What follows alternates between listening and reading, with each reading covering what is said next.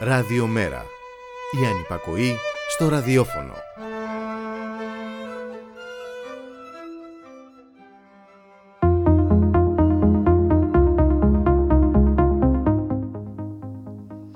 Λειτουργούσαν τα θέατρα, θα έσπαγε ταμεία σε επιθεώρηση κυβέρνηση θέατρος σκιών. Εκτός ανταγωνισμού, επικεφαλής του Θιάσου.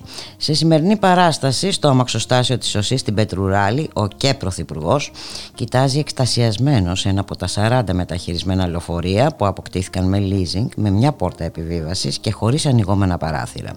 Προφανώς ο Κυριάκος Μητσοτάκης δεν είχε ποτέ την ευκαιρία να δει ένα λεωφορείο από κοντά. Και φυσικά ούτε για αστείο να το έχει χρησιμοποιήσει έστω και μια φορά στη ζωή του. Πιο πιθανό είναι να έχει συνομιλήσει με εξωγήινο στον ημιτό.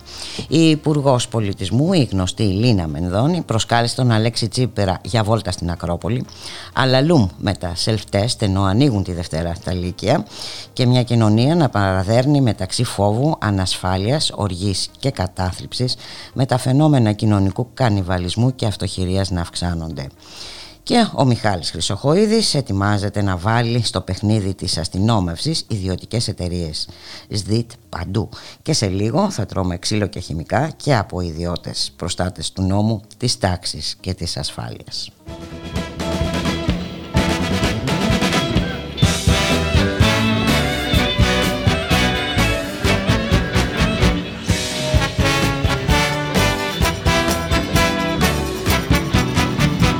Σε τούτα τα Βαλκάνια, σε τούτο τον αιώνα τι λέτε με τι λέμε συνάντησα τους φίλους μου μια νύχτα του χειμώνα τι λέτε με τι λέμε καθόντουσαν να μιλήσει σε κάτι βράχια τι λέτε με τι λέμε και σαν με είδαν να έρχομαι γουρλώσανε τα μάτια τι λέτε με τι λέμε γιατί όλο τούτο το καιρό μ' είχαν για πεθαμένο τι λέτε με τι λέμε και πίνανε γλυκό κρασί, ψωμάκι σιταρένιο.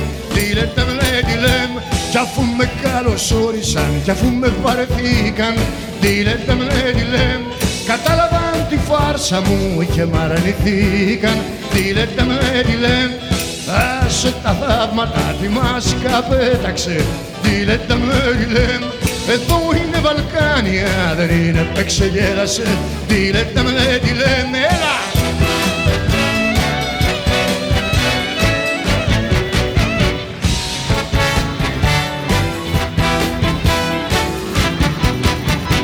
Μοιράζω το ψωμί, σας δίνω το παγούρι. Τι λέτε με τι λέμε, στα μάτια σας κοιτάζω Και λέω ένα τραγούδι. Τι λέτε με τι λέμε, και το τραγούδι λέει Πως παίρνω την ευθύνη. Τι λέτε με τι λέμε, πως είμαι αρχηγός Αυτό το πανηγύρι. Τι λέτε με τι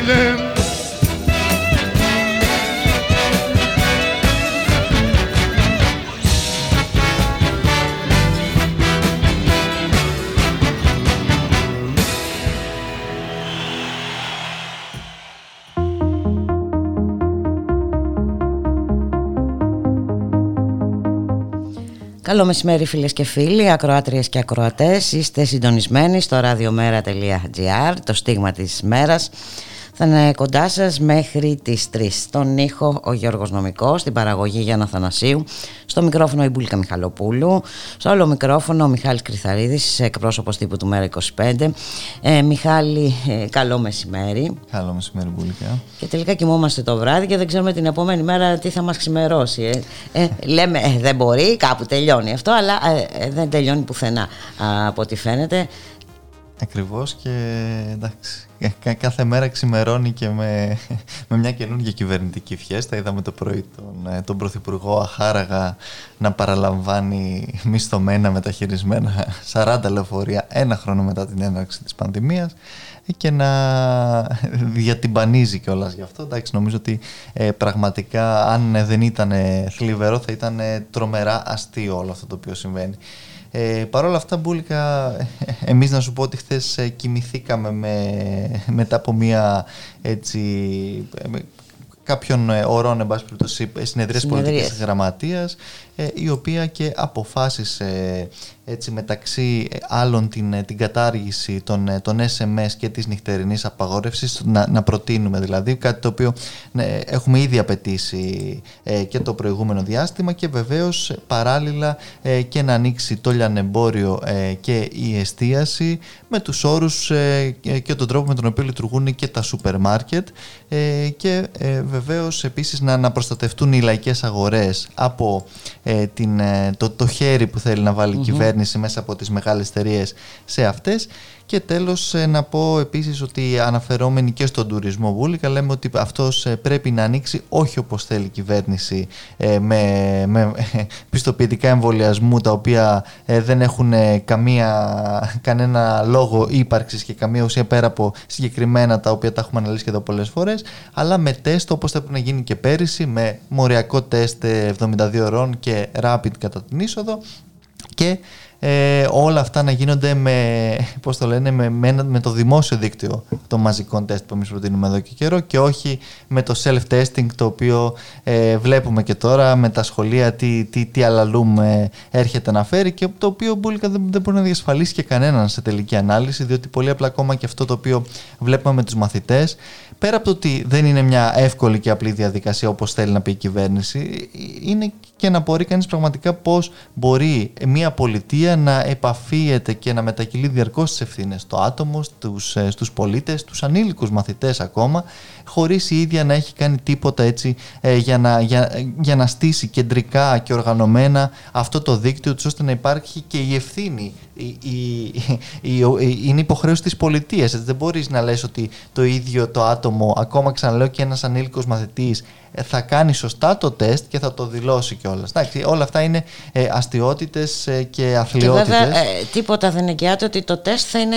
αξιόπιστο, είτε αρνητικό είτε θετικό. Και τίποτα δεν εγγυάται επίσης μπουλικα ότι ε, αυτός που θα κάνει το τεστ θα δηλώσει την, την πραγματικότητα. Έτσι. Διότι πράγματι μπορεί να υπάρχουν πάρα πολλοί μαθητές και μαθήτρες εκεί έξω που θα το κάνουν αυτό, μπορεί να υπάρχουν και άλλοι που, ε, να σου το πω και αντίστροφα, όχι που θα δηλώσουν απλά ότι δεν έχουν το, ότι ενώ είναι θετική ότι δεν είναι, αλλά και το αντίστροφο, ότι ενώ είναι αρνητική ότι είναι θετική. Εντάξει, και για άλλους λόγους, μαθητές ε, όλοι υπήρξαν, καταλαβαίνουν. Δεν, δεν μπορεί να επαφείται, δεν μπορεί να αποκλειστεί. Δεν μπορεί να επαφείται, εν πάση περιπτώσει, το, το, το κράτος και η πολιτεία σε, αυτά τα, ε, σε αυτούς τους τρόπους ε, και με, με αυτούς τους όρους να διαρκώς να κινείται. Γι' αυτό το λόγο εμείς, επειδή πραγματικά δεν αντέχει άλλο ε, η κοινωνία ε, και η οικονομία ε, εκεί έξω, πήραμε αυτή την, τη χθεσινή απόφαση. Θα τα συζητήσετε και στη συνέχεια με, με μέλος mm-hmm. της, της πολιτικής γραμματείας, αλλά νομίζω ότι πραγματικά πρέπει ε, να, να δούμε τι θα γίνει σε μια σειρά από ζητήματα και παράλληλα και στον τρόπο με τον οποίο θα ανοίξουν όλα αυτά. Διότι πέρα από τα μέτρα προστασίας που χρειάζονται για τους εργαζόμενους, μιας και είναι και σήμερα και μέρα δράση, να πούμε έτσι, των εργαζόμενων στον επισητισμό και τον τουρισμό, ε, όπου οι άνθρωποι απαιτούν αυτονόητα πράγματα για ο, οποιοδήποτε θέλει να εργάζεται έτσι με, με, με ασφάλεια υγειονομική, αλλά και ε, ασφάλεια και, και οικονομική μπουλικα, διότι πάρα πολλοί από αυτούς κινδυνεύουν την επόμενη μέρα να βρεθούν έτσι στο, στο δρόμο με τα, με τα λουκέτα τα οποία προϊονίζονται. Αλλά έτσι, ε, ε πέρα από ε, όλα αυτά, χρειάζονται και, και κουρέματα, όπως λέμε πάρα πολύ καιρό, στις επιχειρήσεις ε, που θα ανοίξουν. Έτσι, χρειάζεται μια οικονομική στήριξη στους, στους μισθούς των εργαζομένων, ώστε αυτοί να μην λαμβάνουν απλώς ένα κουτσουρεμένο επίδομα, μιας που έρχεται και το Πάσχα τώρα και θα δούμε και εκεί το δώρο ακόμα του Πάσχα να υπολογίζεται πάνω σε αυτό το κουτσουρεμένο επίδομα. Χρειάζεται δηλαδή μια σειρά πραγματικά από και πολιτικές στον αντίποδα πλήρως του κυβερνητικού αυτού μπάχαλου το οποίο βιώνουμε και αυτής της ε, διαρκούς προσπάθειας να εξυπηρετήσει πολύ συγκεκριμένα ε, συμφέροντα, τα οποία δεν έχουν να κάνουν βεβαίως με κανένα τρόπο με τη δημόσια υγεία, την οποία διαρκώς ε, υποβαθμίζουν. Είπες και εσύ για τα λεωφορεία, μέχρι και παράθυρα και πόρτες δεν θα έχουν. Τα, τα, τα, τα δηλαδή θα είναι μόνο μία πόρτα για να εξυπηρετούνται οι επιβάτες. Ναι, που αντιλαμβανόμαστε ότι αυτό έτσι, σε ας πούμε σε κανονικούς... Και υποστηρίζει τώρα ότι τα αγόρασε τα λεωφορεία αυτά υποτίθεται γιατί έχει αναγνωρίσει ε, τον κίνδυνο μετάδοσης ε, του ιού στα μέσα μαζικής μεταφοράς. Μα ε, αυτό θέλω να πω ότι σε κανονικούς όρους, αν το δούμε, σε μια εποχή που δεν υπάρχει έτσι η πανδημία, μπορεί να καταλάβει κάποιος ότι σε μια χώρα όπως η Ελλάδα, που το καλοκαίρι υπάρχει και πολύ ζέστη κτλ., όντως μπορεί τα λεωφορεία να μην έχουν παράθυρα γιατί θα υπάρχει ο κλιματισμός. Τώρα όμως που θέλουμε να, ο αέρας αυτός να ανανεώνεται και να είναι καθαρός και ξέρουμε πολύ καλά όλοι. εδώ άνοιξε τα σχολεία ε, χειμωνιάτικα. Ε, με, λέγοντας ότι θα πρέπει να ανοίγουν τα παράθυρα. Ήταν το μόνο μέτρο πρόληψης. Μα αυτό, αυτό ακριβώς είναι μπουλικα που λες.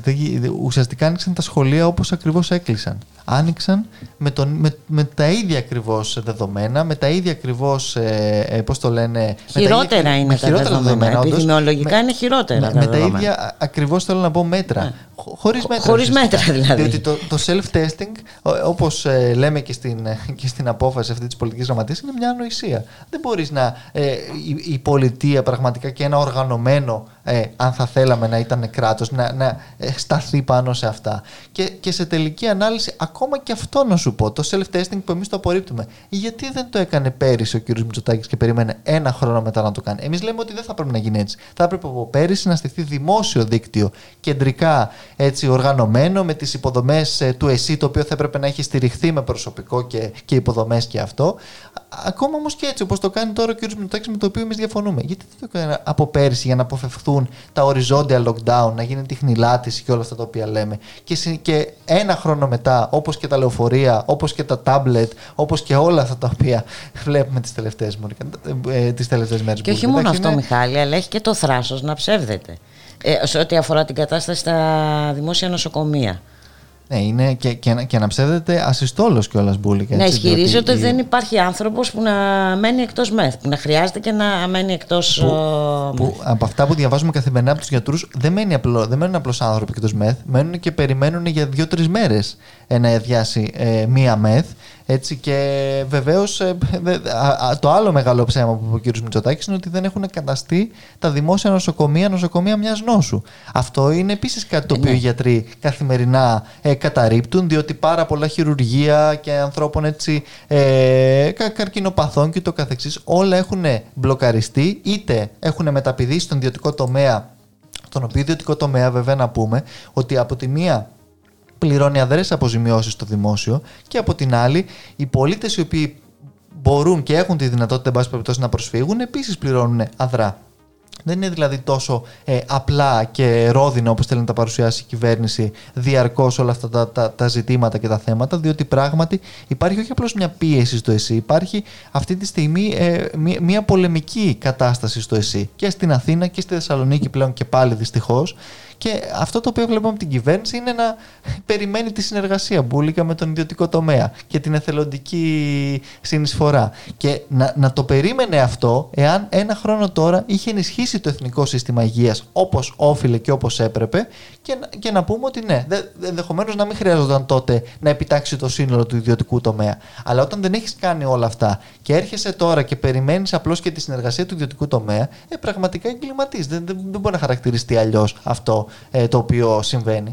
Και έχει και ενδιαφέρον μια είδηση που μας έρχεται από την ε, Πάτρα Μιχάλη. Ε, όχι επίταξη, αλλά συνεργασία δημόσιου και ιδιωτικού τομέα υγείας. Ήταν η από κοινού απάντηση των παρατάξεων του ΣΥΡΙΖΑ και της Νέας Δημοκρατίας στο Δημοτικό Συμβούλιο Πατρέων. Έτσι, σε σχετική πρόταση ψηφίσματος που κατέθεσε η Δημοτική Αρχή με αφορμή την Παγκόσμια ημέρα υγείας. Εντάξει, το ότι το μνημονιακό τόξο ευρύτερα ε, μάλλον πλέον υιοθετεί και ο ΣΥΡΙΖΑ τη γραμμή των ΣΔΙΤ στην, ε, στην, στο ΕΣΥ.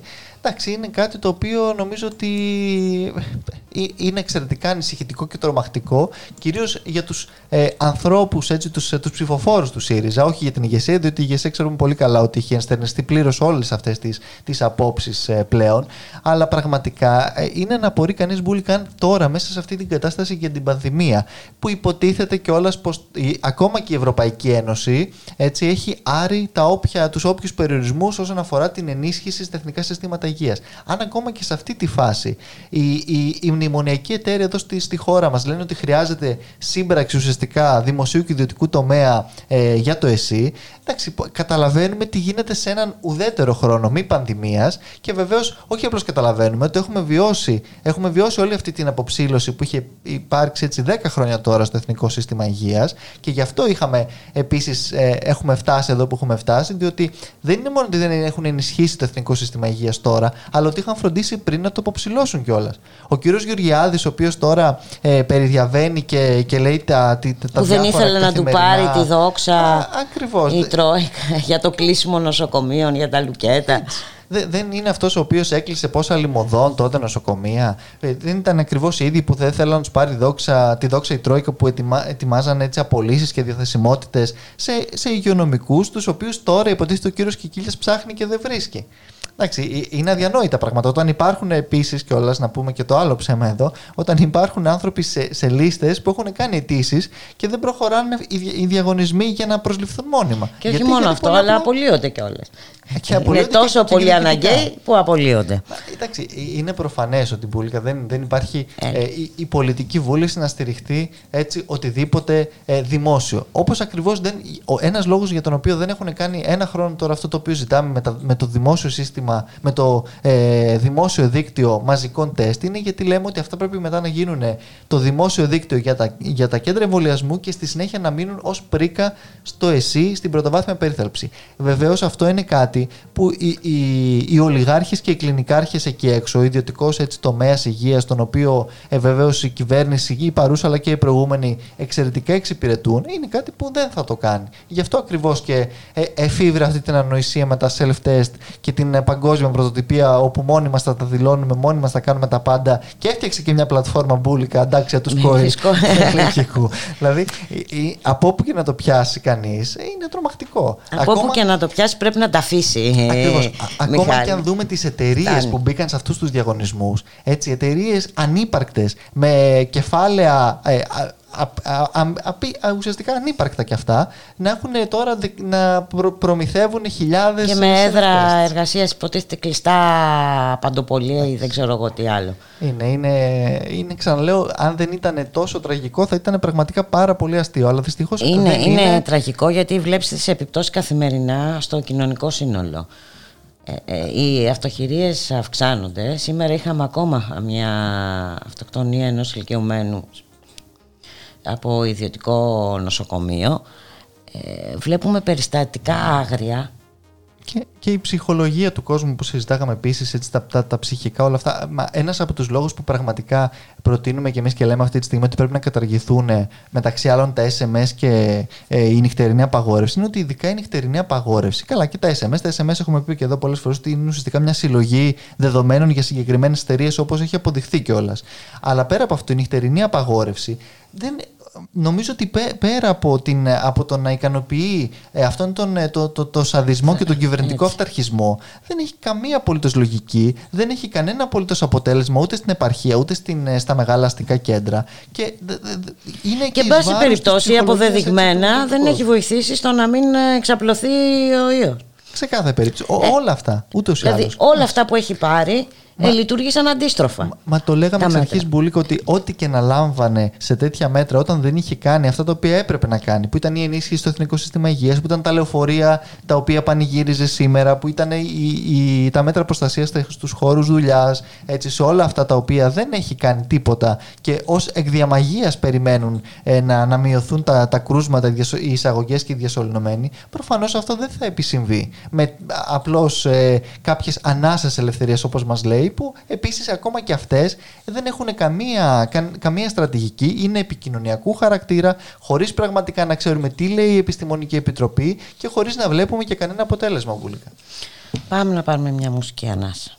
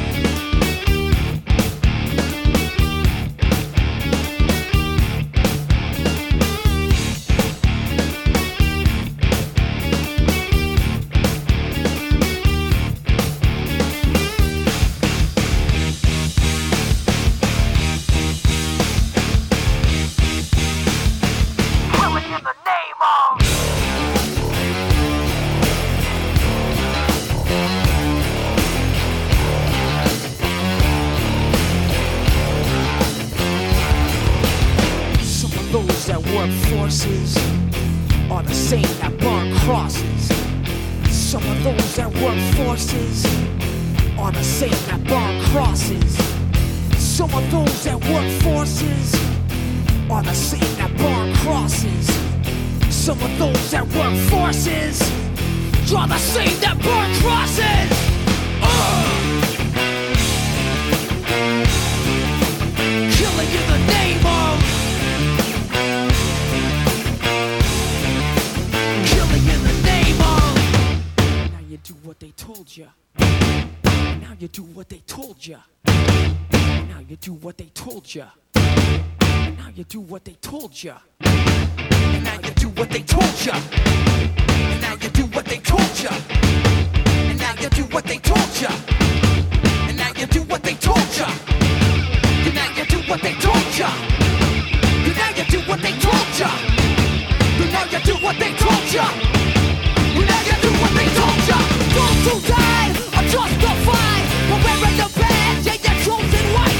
You're justified. Those that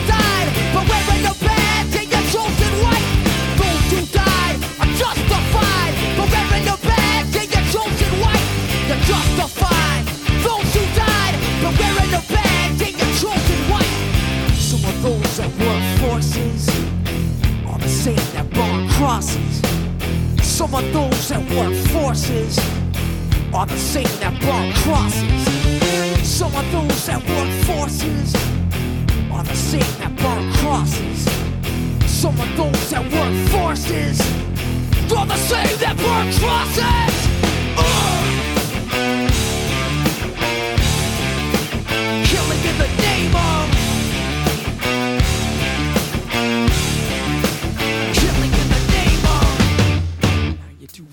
Told you. And now you do what they told you. And now you do what they told you. And now you do what they told you. And now you do what they told you. You're under control. Now you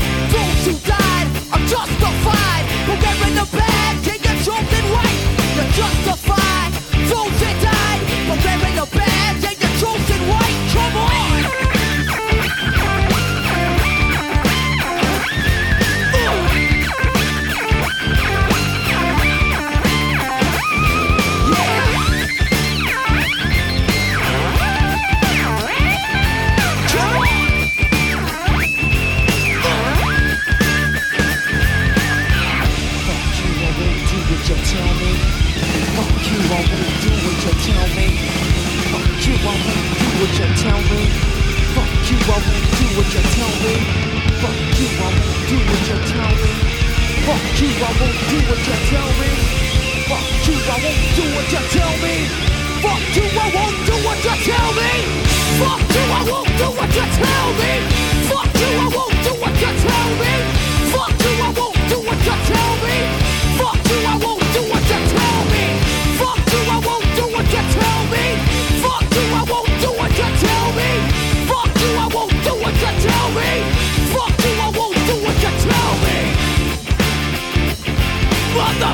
control.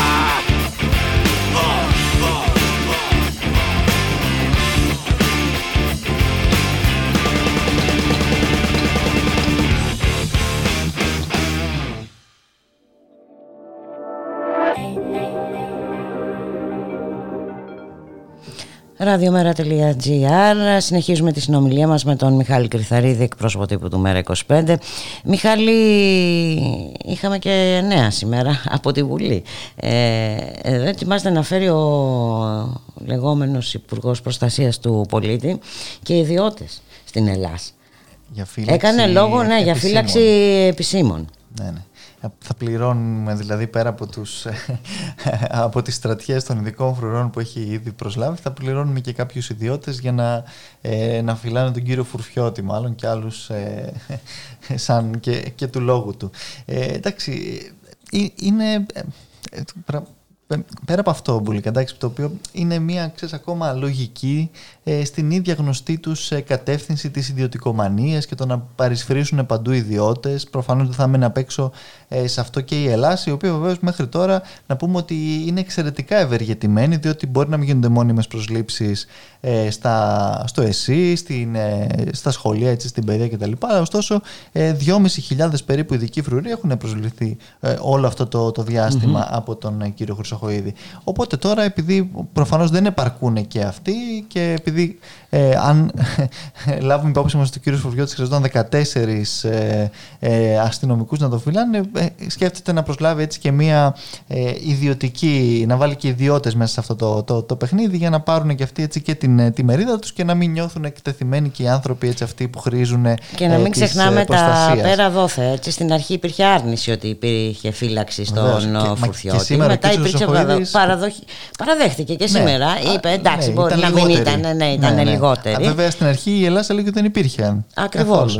Για να είμαστε ε, και μάλιστα υποστήριξε ε, ότι η αστυνομία στην υπόθεση φύλαξης αξιολογεί κινδύνους, είπε. Όχι πρόσωπα και χαρακτήρες. Ναι, ναι. Μόνο που ε, δεν ξέρουμε από τι κινδύνευε ε, ο Φουρτιώτης. Ε, έδωσε μια ερμηνεία ο κ. Ζοχοίδης, είπε ότι κινδύνευε από τους ε, διαδηλωτές για τον Δημήτρη Κουφοντίνα. δεν ξέρω πώς συνδέεται ακριβώς αυτό, αλλά αυτή ήταν η, η εξήγηση εντός πολλών του κ. Ε, Χρυσοχοίδη. βέβαια, να πούμε ότι και και, και, πέρα από αυτό. Και έχει, όχι, έχει και νόημα να πουμε και για την αδιαφάνεια. Δεν πρέπει να ξέρουμε εμείς δηλαδή ε, πόσοι ε, φυλάσσουν, ποιους φυλάσσουν. Βεβαίως, μα ε, πληρώνονται και με, με, χρήματα των Ελλήνων φορολογουμένων. Έτσι, αυτό δεν πρέπει να το, να το ξεχνάμε. Ε, και εντάξει, γενικότερα το ζήτημα της φύλαξης των επισήμων και όπως είχε καταντήσει όλα αυτά τα, τα χρόνια είναι τεράστιο και τίθεται βεβαίως και για την προηγούμενη κυβέρνηση που ακόμα και σε αυτό το, το επίπεδο και πλαίσιο δεν έδρασε θα λέγαμε έτσι ε, καταλητικά σε μια άλλη λογική και μια άλλη κατεύθυνση. Αλλά πέρα από αυτό να πούμε και το, το άλλο έτσι, ζήτημα που τέθηκε επίσης σήμερα στη Βουλή για, την, ε, για το, έτσι, την Ελλάς ήταν το, η ερώτηση που είχε κάνει η βουλεύτρια του ΜΕΡΑ25 η Σοφία Σακοράφα για το ζήτημα του φακελώματος των, mm των πολιτών. Όπου και εκεί βεβαίως δεν υπήρξαν σαφείς απαντήσεις. Ε, είχαμε διάφορα ίξεις αφήξεις για τον τρόπο με τον οποίο επιχειρησιακά ε, η Ελλάς ε, δημιουργεί τέλος πάντων τα, τα, τα σχέδιά της και το καθεξής χωρίς βεβαίως να, να απαντώνται συγκεκριμένα πώς γνωρίζει τα πολιτικά τους φρονήματα, γιατί τους θεωρεί υπόπτους χωρίς να έχουν καταδίκες, χωρίς τίποτα από όλα αυτά. Δηλαδή, Στρίβει δια του αραβόνο. Ακριβώς τη στιγμή που φαίνεται ότι ε, συντελείται έτσι όλο αυτό το οποίο λέγαμε και τον προηγούμενο καιρό. Είναι μια τεράστια επιχείρηση φακελώματος και μάλιστα δεν είναι μόνο ότι φακελώνονται αυτοί οι πολίτες, κάποιοι επεξεργάζονται αυτές τις πληροφορίες και κάποια κιόλας είδαμε να διαρρέουν και σε κυβερνητικά ε, στελέχη και να τις χρησιμοποιούν mm-hmm. Διότι αυτό είναι ακόμα πιο, πιο επικίνδυνο. Ε, ε, ως ε, παραπέρα βήμα, διότι βλέπουμε, μιλάμε πλέον για κοινωνικά και πολιτικά φρονήματα και Νομίζω πως ε, και αυτό έχει μια μεγάλη σημασία. Βεβαίως ούτε σε αυτό ε, υπήρξε καμία σαφής ε, απάντηση. Ούτως ή άλλως έχουμε συνηθίσει έτσι, από το Υπουργείο Προστασίας τώρα του πολίτη, από τον πολίτη. Είναι πολύ σχετικό όλο αυτό. Ε, σε κάθε περίπτωση βλέπουμε το τελευταίο τουλάχιστον διάστημα την, τη δράση της Ελλάς πλην κάποιων ε, περιστατικών που είδαμε νομίζω να, να βγήκαν στο φως της δημοσιότητας πάλι και για τη Νέα Σμύρνη ε, με, με τον ξυλοδαρμό νομίζω μιας ε, γυναίκας ε, το, το τελευταίο καιρό βλέπουμε σαν να έχει δοθεί μια εντολή να, να δεθούν λίγο τα χέρια από τα λιμένα που ήταν πριν με όλα αυτά τα οποία βλέπουμε. Ωστόσο δεν μας αρκεί αυτό μπουλικα διότι δεν είναι το ζήτημα της συγκυρίας του πώς αξιολογεί κάθε κυβέρνηση ε, αν αυτή την περίοδο πρέπει να υπάρξει μεγαλύτερη καταστολή ή όχι, διότι το ακούσαμε και από τον κύριο Μητσοτάκη προχθές ότι ε, και τι να κάνουμε με, τους, με τον κόσμο που δεν τηρεί τα μέτρα να, να, να, να τους καταστήλουμε. Όχι ότι δεν το κάναμε το προηγούμενο διάστημα, αλλά εν πάση περιπτώσει.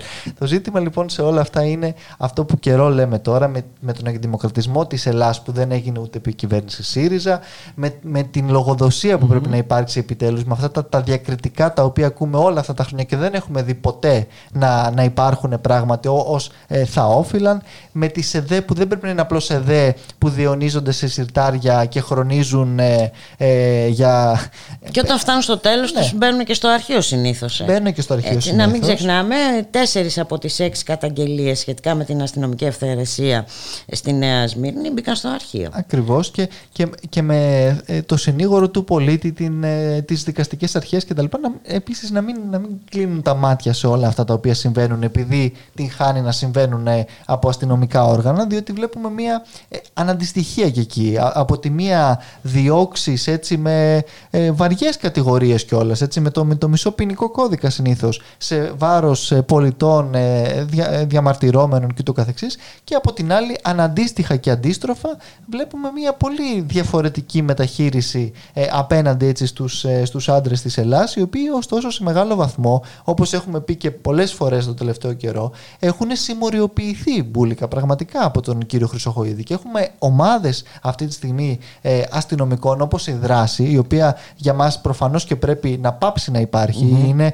καθαρά ε, ε, ο- με, λειτουργεί καθαρά με όρους ε, συμμορίας. Ε, ε, βλέπουμε όλα αυτά τα, τα περιστατικά. Και ξαναλέω ότι δεν μας αρκεί που έχει πέσει, ας το πούμε έτσι, χοντρά μια γραμμή το τελευταίο διάστημα να, να ηρεμήσουν κάποια πράγματα ή κάποιες καταστάσεις επειδή η κυβέρνηση γενικότερα είναι εξαιρετικά στριμωγμένη. Διότι αυτά όλα, όπως έχουμε πει ε, διαχρονικά, υ- υπάρχουν και θα συνεχίζουν να συνοδεύουν όλες αυτές τις πολιτικές λιτότητας. Και όταν αύριο μεθαύριο θα αρχίσει ε, να ξεσπιτώνεται ο κόσμος, τώρα τελευταία βλέπουμε και το άλλο, όχι απλώς τα σπίτια και τα μαγαζιά, αλλά και τα κτήματα. Ε, Έχουμε και τους δασικούς χάρτες, όπου και Βέβαια. εκεί, ε, Και εκεί γίνανε- ετοιμάζεται ένα πλιάτσικο. έτσι. Ακριβώς, να μην Ε, μείνει τίποτα. Α, να μην μείνει τίποτα απολύτως. Και μέσα στην πανδημία όλα αυτά, με, με, ε, α- αντλώντας αυτή την μία ακόμα ευκαιρία και μία ακόμα κρίση σε, στις πλάτες βεβαίως των, των πολιτών και απαγορεύοντάς τους και την οποιαδήποτε διαμαρτυρία απέναντι σε όλα αυτά. Μπουλή. Και Μιχάλη, έχουμε και τα στοιχεία σήμερα από μια έρευνα της ΓΕΣΕ ε, και την έρευνα της ΓΕΣΕΒΕ για την οποία είχαμε μιλήσει προχθές με τον πρόεδρο τον κύριο Καβαθά. Μας είχε αναλύσει ε, τα στοιχεία. Έχουμε λοιπόν 4 στους 10 εργαζόμενους να μην αμείβονται για τις υπερορίες τους σύμφωνα με την έρευνα της ε, ΓΕΣΕ ε, το 73% επιμένει στην πληρωμή των υπεραριών αντί για ανταλλαγή με ρεπό. Ε, 44,6% των επιχειρήσεων που έχουν τραπεζικό δάνειο δηλώνουν πως δεν θα μπορέσουν να τα αποκριθούν. Έτσι, ε, και 50% των επιχειρήσεων έχουν ταμιακά διαθέσιμα το πολύ για ένα μήνα. Και μέσα σε όλο αυτό το τοπίο η κυβέρνηση ετοιμάζεται να φέρει και το εργασιακό νομοσχέδιο στη Βουλή. Ακριβώς, δηλαδή με αυτές τις συνθήκες που ήδη υπάρχουν, έτσι, με 4 στους 10 εργαζόμενους ουσιαστικά να μην πληρώνονται για τις υπερορίες τους, παράνομα, γιατί ε, πολύ απλά επίσης έχει αποψηλωθεί πλήρως η επιθεώρηση εργασίας έτσι, και το ΣΕΠΕ και δεν υπάρχει ουσιαστικά κανένας έλεγχος από την πολιτεία για το κατά πόσο πράγματι εφαρμόζεται και τηρείται ο νόμος, ούτε σε μέτρα προστασίας βεβαίως, αλλά ούτε και στα ε, όποια είναι απομείναντα εργασιακά δικαιώματα, έρχεται η κυβέρνηση να βάλει και την νομοθετική βούλα πάνω σε αυτό, ούτως ώστε να μπορούν να το κάνουν και νόμιμα πλέον αυτό. Άρα στο 4 στους 10 να γίνει ε, 9 στους 10, αν όχι και 10 στα 10. Έτσι με την, ε, με, με, με την νομοθετική πρωτοβουλία που ετοιμάζεται να φέρει ο κύριος ε, Χατζηδάκης.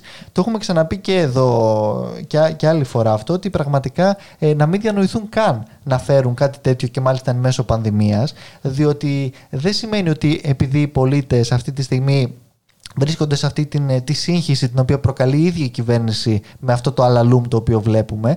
Αλλά ε, σε τέτοια πράγματα είναι δεδομένο ότι θα αντιδράσουν. Διότι πολύ απλά δεν γίνεται να φτάσουμε στο σημείο να συζητάμε πλέον σε αυτή τη χώρα για κατάργηση του 8ώρου της πενθήμερης σε λίγο δεν θα έχει εργασίας. νόημα και να δουλεύεις, ε, Μιχάλη, δηλαδή πραγματικά. Και τη στιγμή που μπουλικα κιόλας να πούμε ότι στην Ευρωπαϊκή Ένωση, της οποίας η κυβέρνηση θέλει να είναι στο σκληρό πυρήνα και ούτω καθεξής, ε, σε, σε αρκετά κράτη-μέλη αυτή τη στιγμή υπάρχει αντίστροφη συζήτηση για, το- για το πώς το 8ωρο θα γίνει 6ωρο απασχόλησης και όχι ε, 10ωρο όπως θέλει εδώ ο κύριος Χατζηδάκης και ο κύριος Μητσοτάκης. Οργανωθούμε. Πρέπει να οργανωθούμε. Ε, Μιχάλη, να σε ευχαριστήσουμε πολύ και για την ε, σημερινή μας ε, συνομιλία. Καλό απόγευμα, καλό Σαββατοκύριακο. Καλό εχόντο των πραγμάτων πάντα. Τη, τη Δευτέρα. Ε, τη Δευτέρα, λοιπόν, στη μία το μεσημέρι. Γεια σας.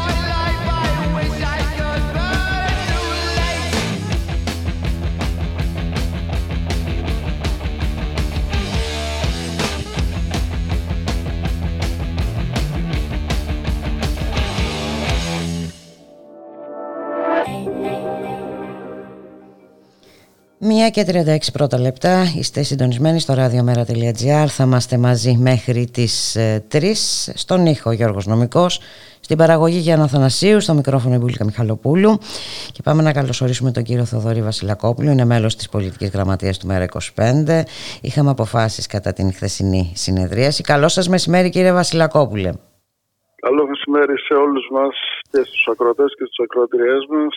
Ε, ναι, είχαμε χτες, ήταν μια μέρα κατά την εκτίμησή μου, αλλά και γενικότερα της πολιτικής γραμματείας, σημαντικής ό,τι αφορά τα θέματα της πανδημια ε, Σε συνέχεια της απόφασης της 21η Φεβρουαρίου του, ε, του έτους μας που διανύουμε, η πολιτική γραμματεία επανέφερε σε επικαιρότητα και με ιδιαίτερη έμφαση, θέλω να πιστεύω, ε, αυτό το ζήτημα το οποίο ταλαιπωρεί όλη την κοινωνία, δηλαδή ότι η εργαλειοποίηση της πανδημίας έχει οδηγήσει την κυβέρνηση Μητσοτάκη και τα μέσα μαζικής ενημέρωσης που ε, στην πραγματικότητα... Ε, παπαγαλίζουν τις θέσεις της. Ναι, ναι, ναι, ναι, ναι, έχει ότι πρέπει αυτό το πράγμα τέλος πάντων η εργαλειοποίηση αυτή να απαντηθεί με ξεκάθαρο και σαφή τρόπο από την κοινωνία των πολιτων και το ΜΕΡΑ25 νομίζουμε ότι έχει αυτή την υποχρέωση.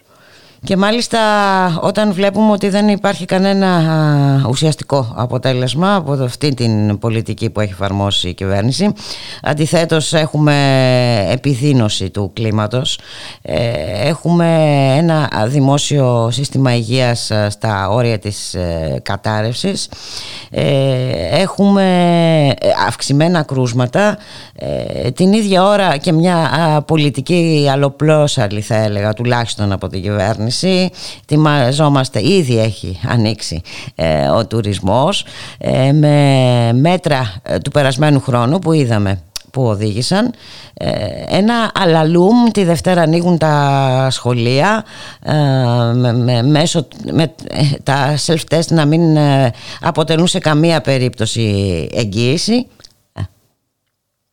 Ναι, κυρία Μιχαλοπούλου αυτό και που η πολιτική γραμματεία αποφάσισε με την εισήγηση του γραμματέα και είναι ένα που μας απασχολεί εδώ και καιρο Ε, το ΜΕΡΑ25 στην πρώτη φάση της πανδημίας πέρυσι στην Άνοιξη έδειξε ενοχή ε, στηρίζοντας γιατί δεν ξέραμε κιόλας και γιατί βεβαίως ε, έπρεπε να φανεί ότι η κοινωνία συντονισμένα προσπαθεί να αντιμετωπίσει μια πρωτόγνωρη κατάσταση. Στηρίξαμε, αλλά βάλαμε προποθέσει ήδη από τον Απρίλιο. Έχουμε κλείσει ένα χρόνο πλέον. Το ΜΕΡΑ25 είπε ότι αυτό που έχουμε και στο, σαν πρώτο σημείο της απόφασης πολιτικής γραμματείας ότι είναι υποχρεωτικό για ένα σύγχρονο κράτος αλλά και για την αντιμετώπιση αυτής της πρωτόγνωρης κατάστασης να έχουμε ένα δημόσιο δίκτυο κέντρο μαζικών τεστ με τα οποία θα μπορούμε να ελέγχουμε τα δεδομένα της πανδημίας. Και αυτό η θέση μας ήταν και εξελίχθηκε στην πορεία να μετατραπεί στη συνέχεια σε ένα κέντρο μαζικών εμβολιασμών το οποίο θα μπορούσε να αποτελέσει και τη βάση για την αναβάθμιση του συστήματος της πρωτοβάθμιας περίθαλψης, που είναι το ζητούμενο στα σύγχρονα κράτη και που στοιχίζει ελάχιστα. Αυτό δεν έγινε. Και βεβαίως δεν έγινε μόνο αυτό, έγιναν και διάφορα άλλα που περιγράψατε σε αδρές γραμμές αλλοπρόσαλα, τα οποία δημιούργησαν ένα ζήτημα ε, εμπιστοσύνης της κοινωνίας των πολιτών όχι μόνο προς την κυβέρνηση, αλλά και προς όλο το πολιτικό σύστημα. Και εδώ είναι η δική μας ευθύνη. Ότι εφόσον βλέπουμε όλη αυτή την αλλοπρόσωπη κατάσταση, δεν μπορούμε να μείνουμε σιωπηλοί.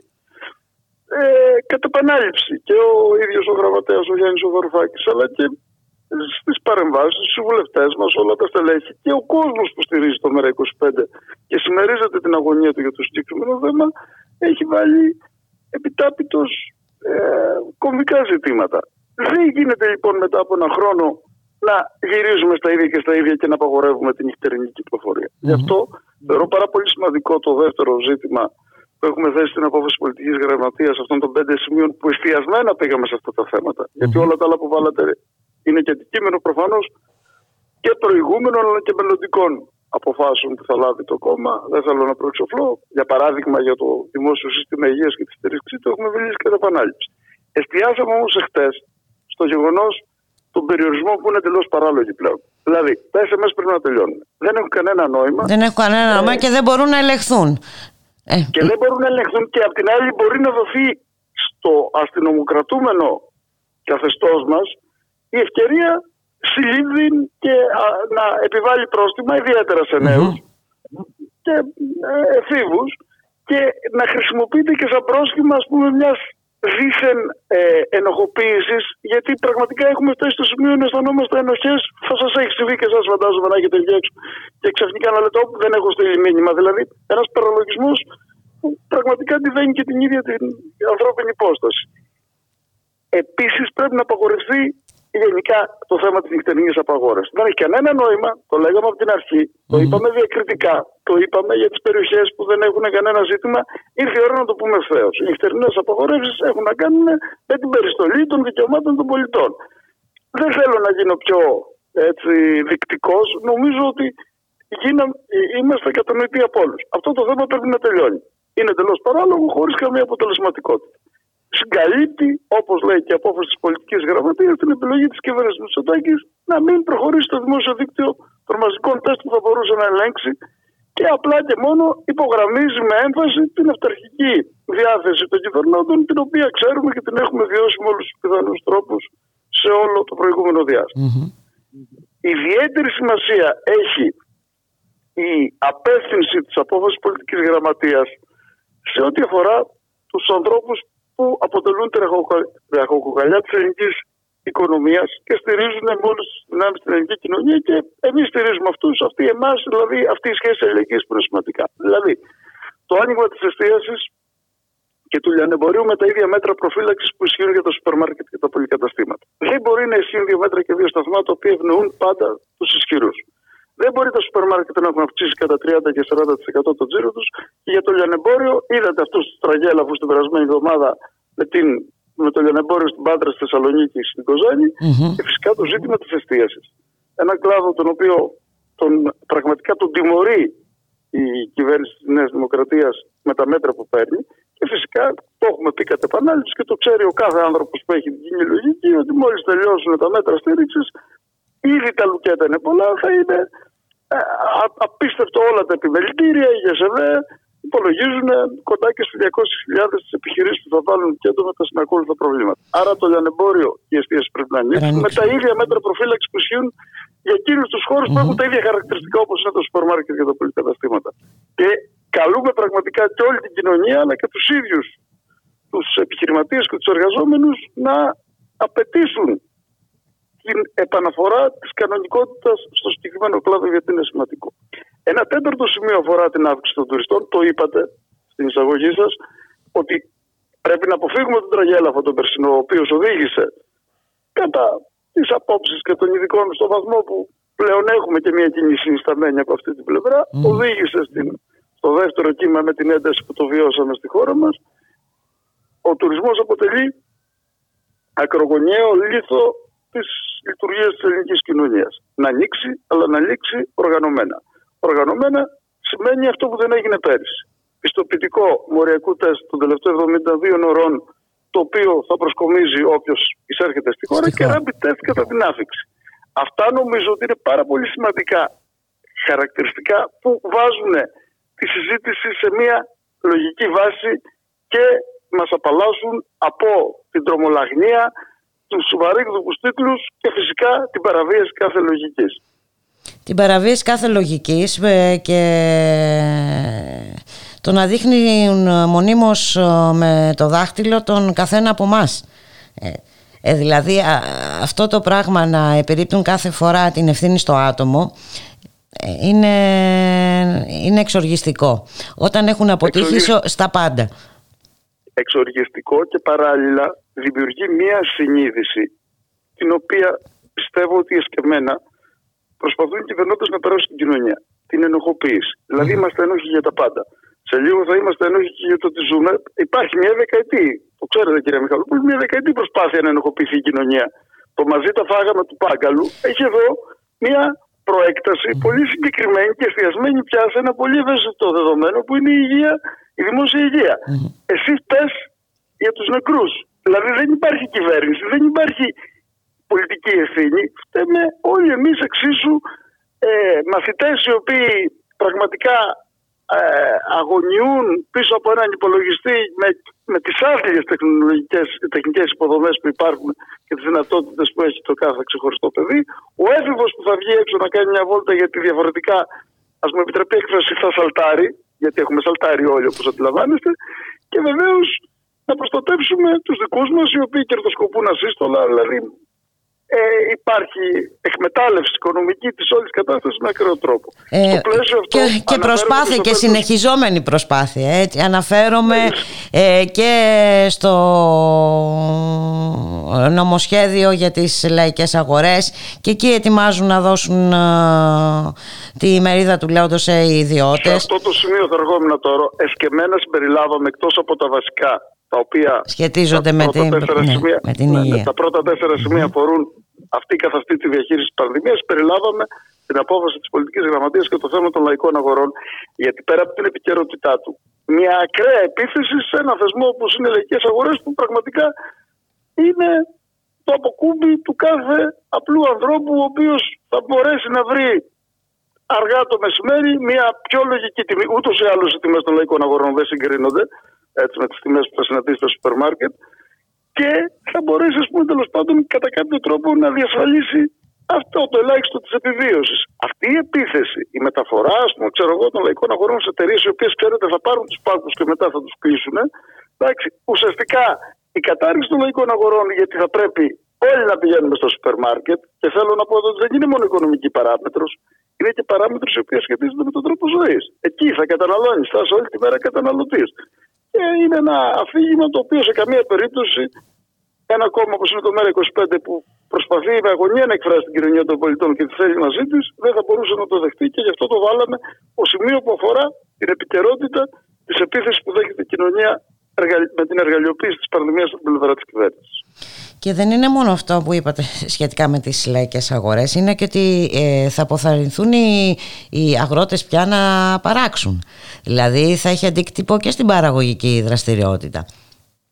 μιλάμε για ένα μέτρο το οποίο είναι ε, ε, από τη σύλληψη του δείχνει βεβαίως τις προθέσεις ότι επιτίθεται η κυβέρνηση σε οτιδήποτε εκφράζει την κοινωνία των πολιτών. Από τον παραγωγό που είναι ο αγρότης που θα πουλήσει χωρίς διαμεσολάβηση, χωρίς μεσάζοντα το Τα προϊόντα του. Ε, προϊόν του στην λαϊκή αγορά, στο οποίο, στην οποία έχει πρόσβαση ο πολίτης, ο απλός, συνήθως ο φτωχός. Καταλαβαίνετε τι ψωνίζουν οι λαϊκές αγορές, μην λέμε το αυτονόητα. Και παράλληλα η προσπάθεια να αλλάξει με δύο τρόπο η δυνατότητα που έχει μετά από 10 χρόνια κρίσης ο κάθε ε, απλός ε, παραγωγός, επιχειρηματίας, γιατί βάζω και αυτή τη διασταση να μπορέσει να εξασφαλίσει ένα ελάχιστο εισόδημα, αυτό το εισόδημα, ούτε αυτό που μας έχει απομένει, δεν θέλουν να δεχτούν ότι θα πάει σε εμάς. Πρέπει να πάει στις μεγάλες εταιρείες, πρέπει να πάει στο σούπερ μάρκετ, πρέπει να πάει στις πολυεθνικές που ξέρετε ότι διαχειρίζονται τα περισσότερα σούπερ μάρκετ και στη χώρα μας.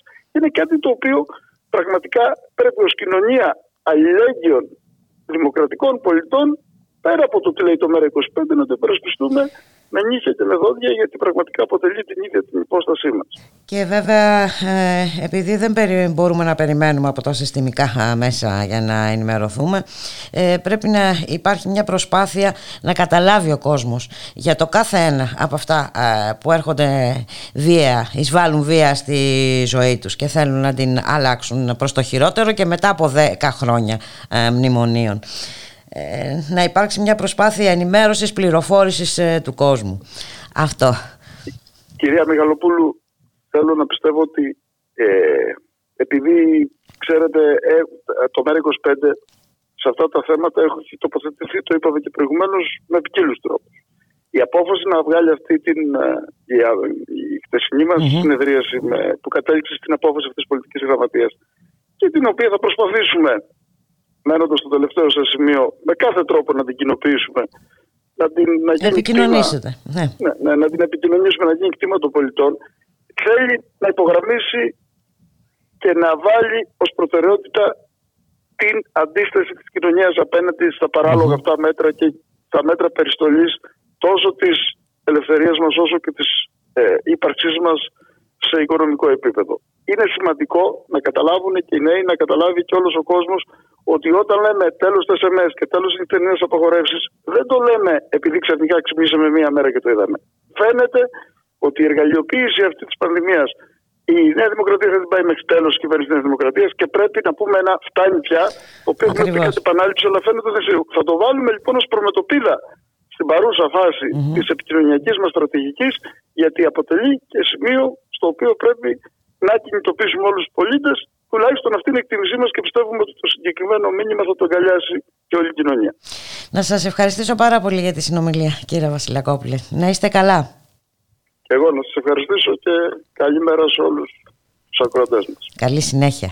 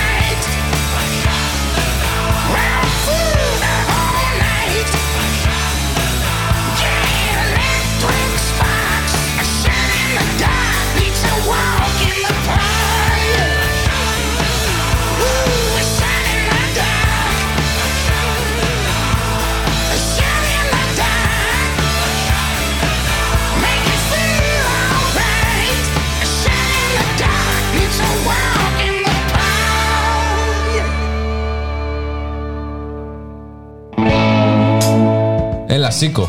Να πάμε πού, έχουμε εκπομπή. Τι εκπομπή, μωρέ, αφού έχει απαγόρευση. Ακριβώς γι' αυτό. Εμείς τα λέμε μετά την απαγόρευση. Μετά την απαγόρευση. Κάθε Τρίτη και Παρασκευή, 10 με 12 το βράδυ, με το Θοδωρή Βαρβαρέσο και το Χρήστο Θανόπουλο. Γιατί οι νέοι έχουμε φωνή.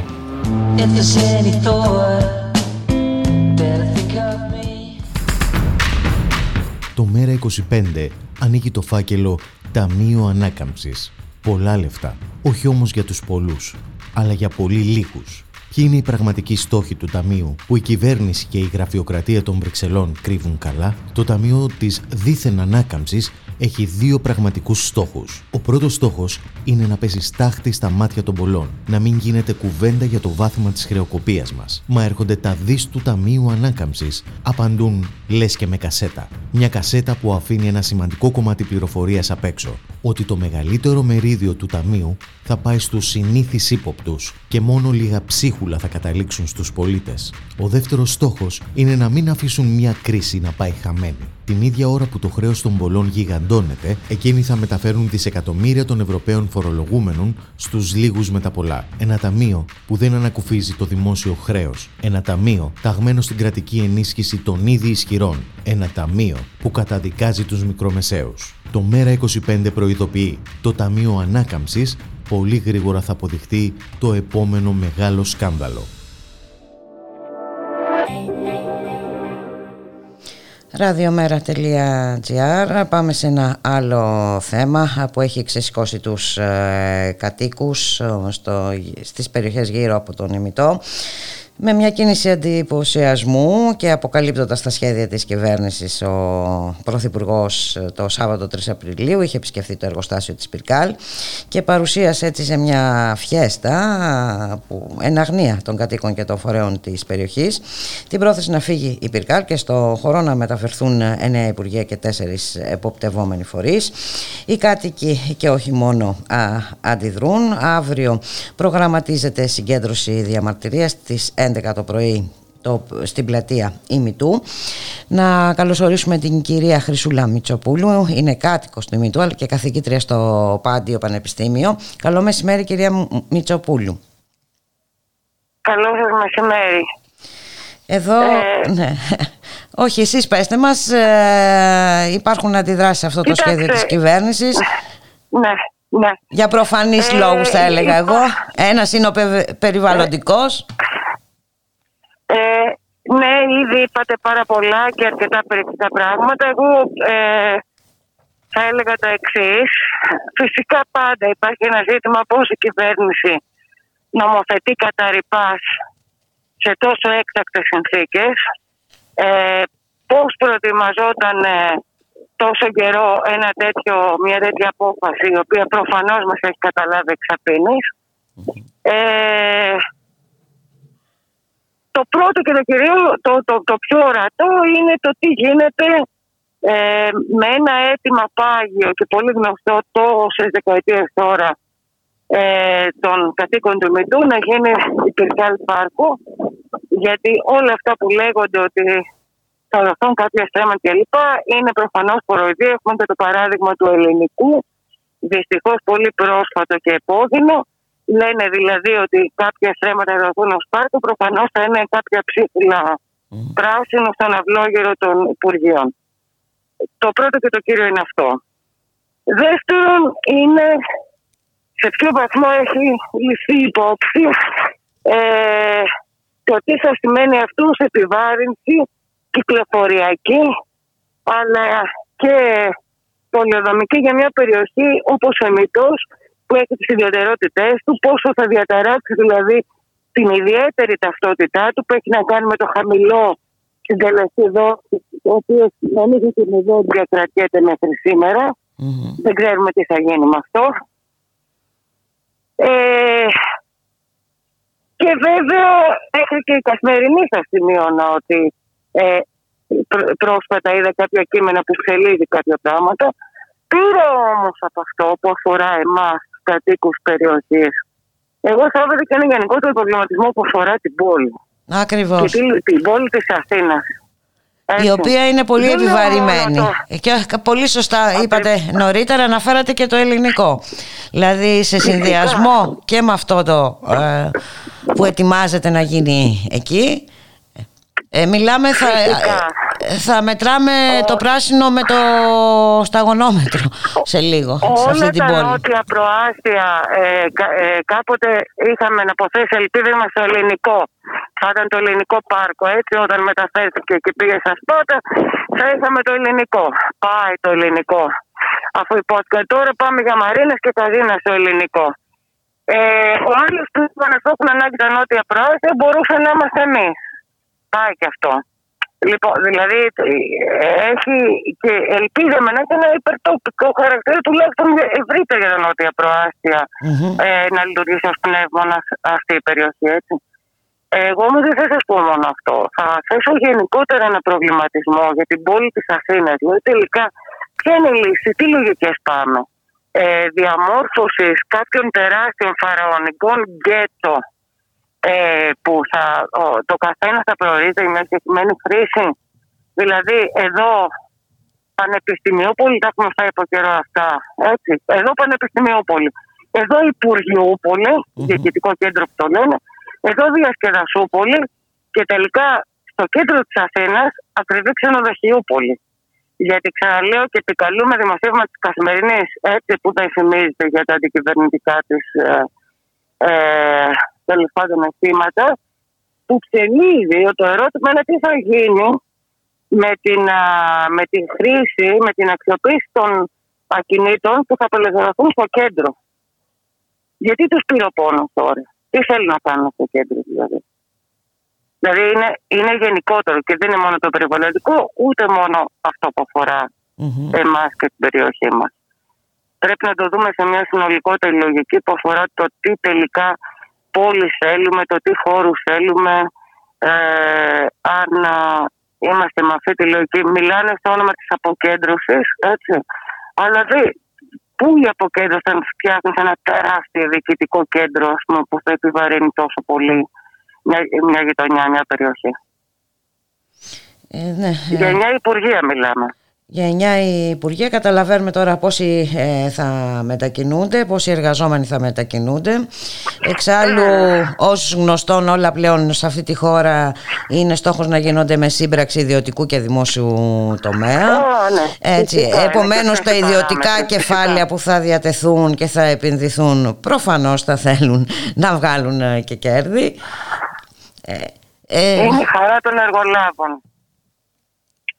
Η χαρά των εργολάβων. Και όλα αυτά στο όνομα της ανάπτυξης που ε, έχουμε ήδη δει γενικότερα τα καλά της. Ε, λοιπόν, ε, δεν ξέρω τι άλλο.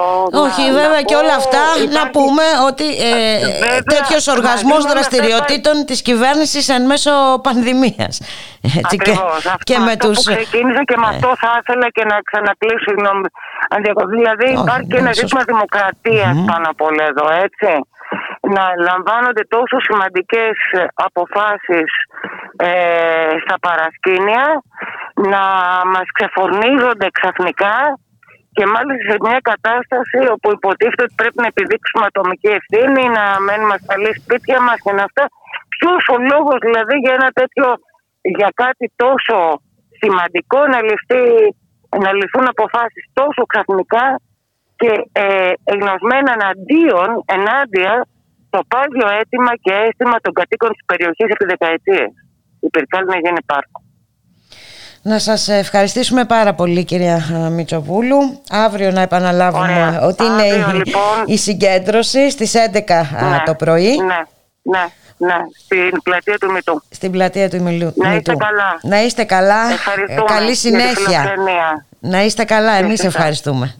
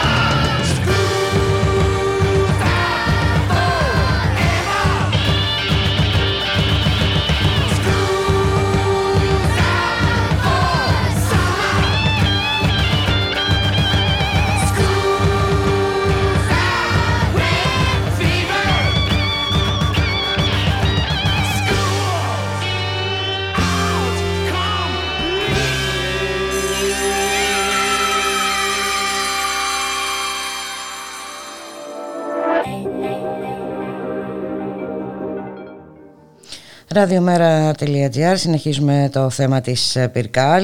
Τις αντιδράσεις υπάρχουν και από τους εργαζόμενους στην Πυρκάλ. Εκφράζουν φόβους για την πολεμική βιομηχανία και την ε, αμυντική θωράξη της χώρας αλλά και για τη ασφάλιση των θέσεων εργασίας. Να καλωσορίσουμε τον κύριο Γιάννη Σαράντη, είναι μέλος του Διοικητικού Συμβουλίου των Εργαζομένων στην Πυρκάλ. Καλό μεσημέρι κύριε Σαράντη. Καλό μεσημέρι και σε εσάς και στους ακροατές σας. Λοιπόν, ε, γνωστά τα σχέδια της κυβέρνησης για τα οποία ε, από ό,τι βλέπω σε επιστολή που έχετε στείλει έτσι προς τον Πρωθυπουργό που έχουν στείλει οι εργαζόμενοι δεν ήσασταν και ενημερωμένοι.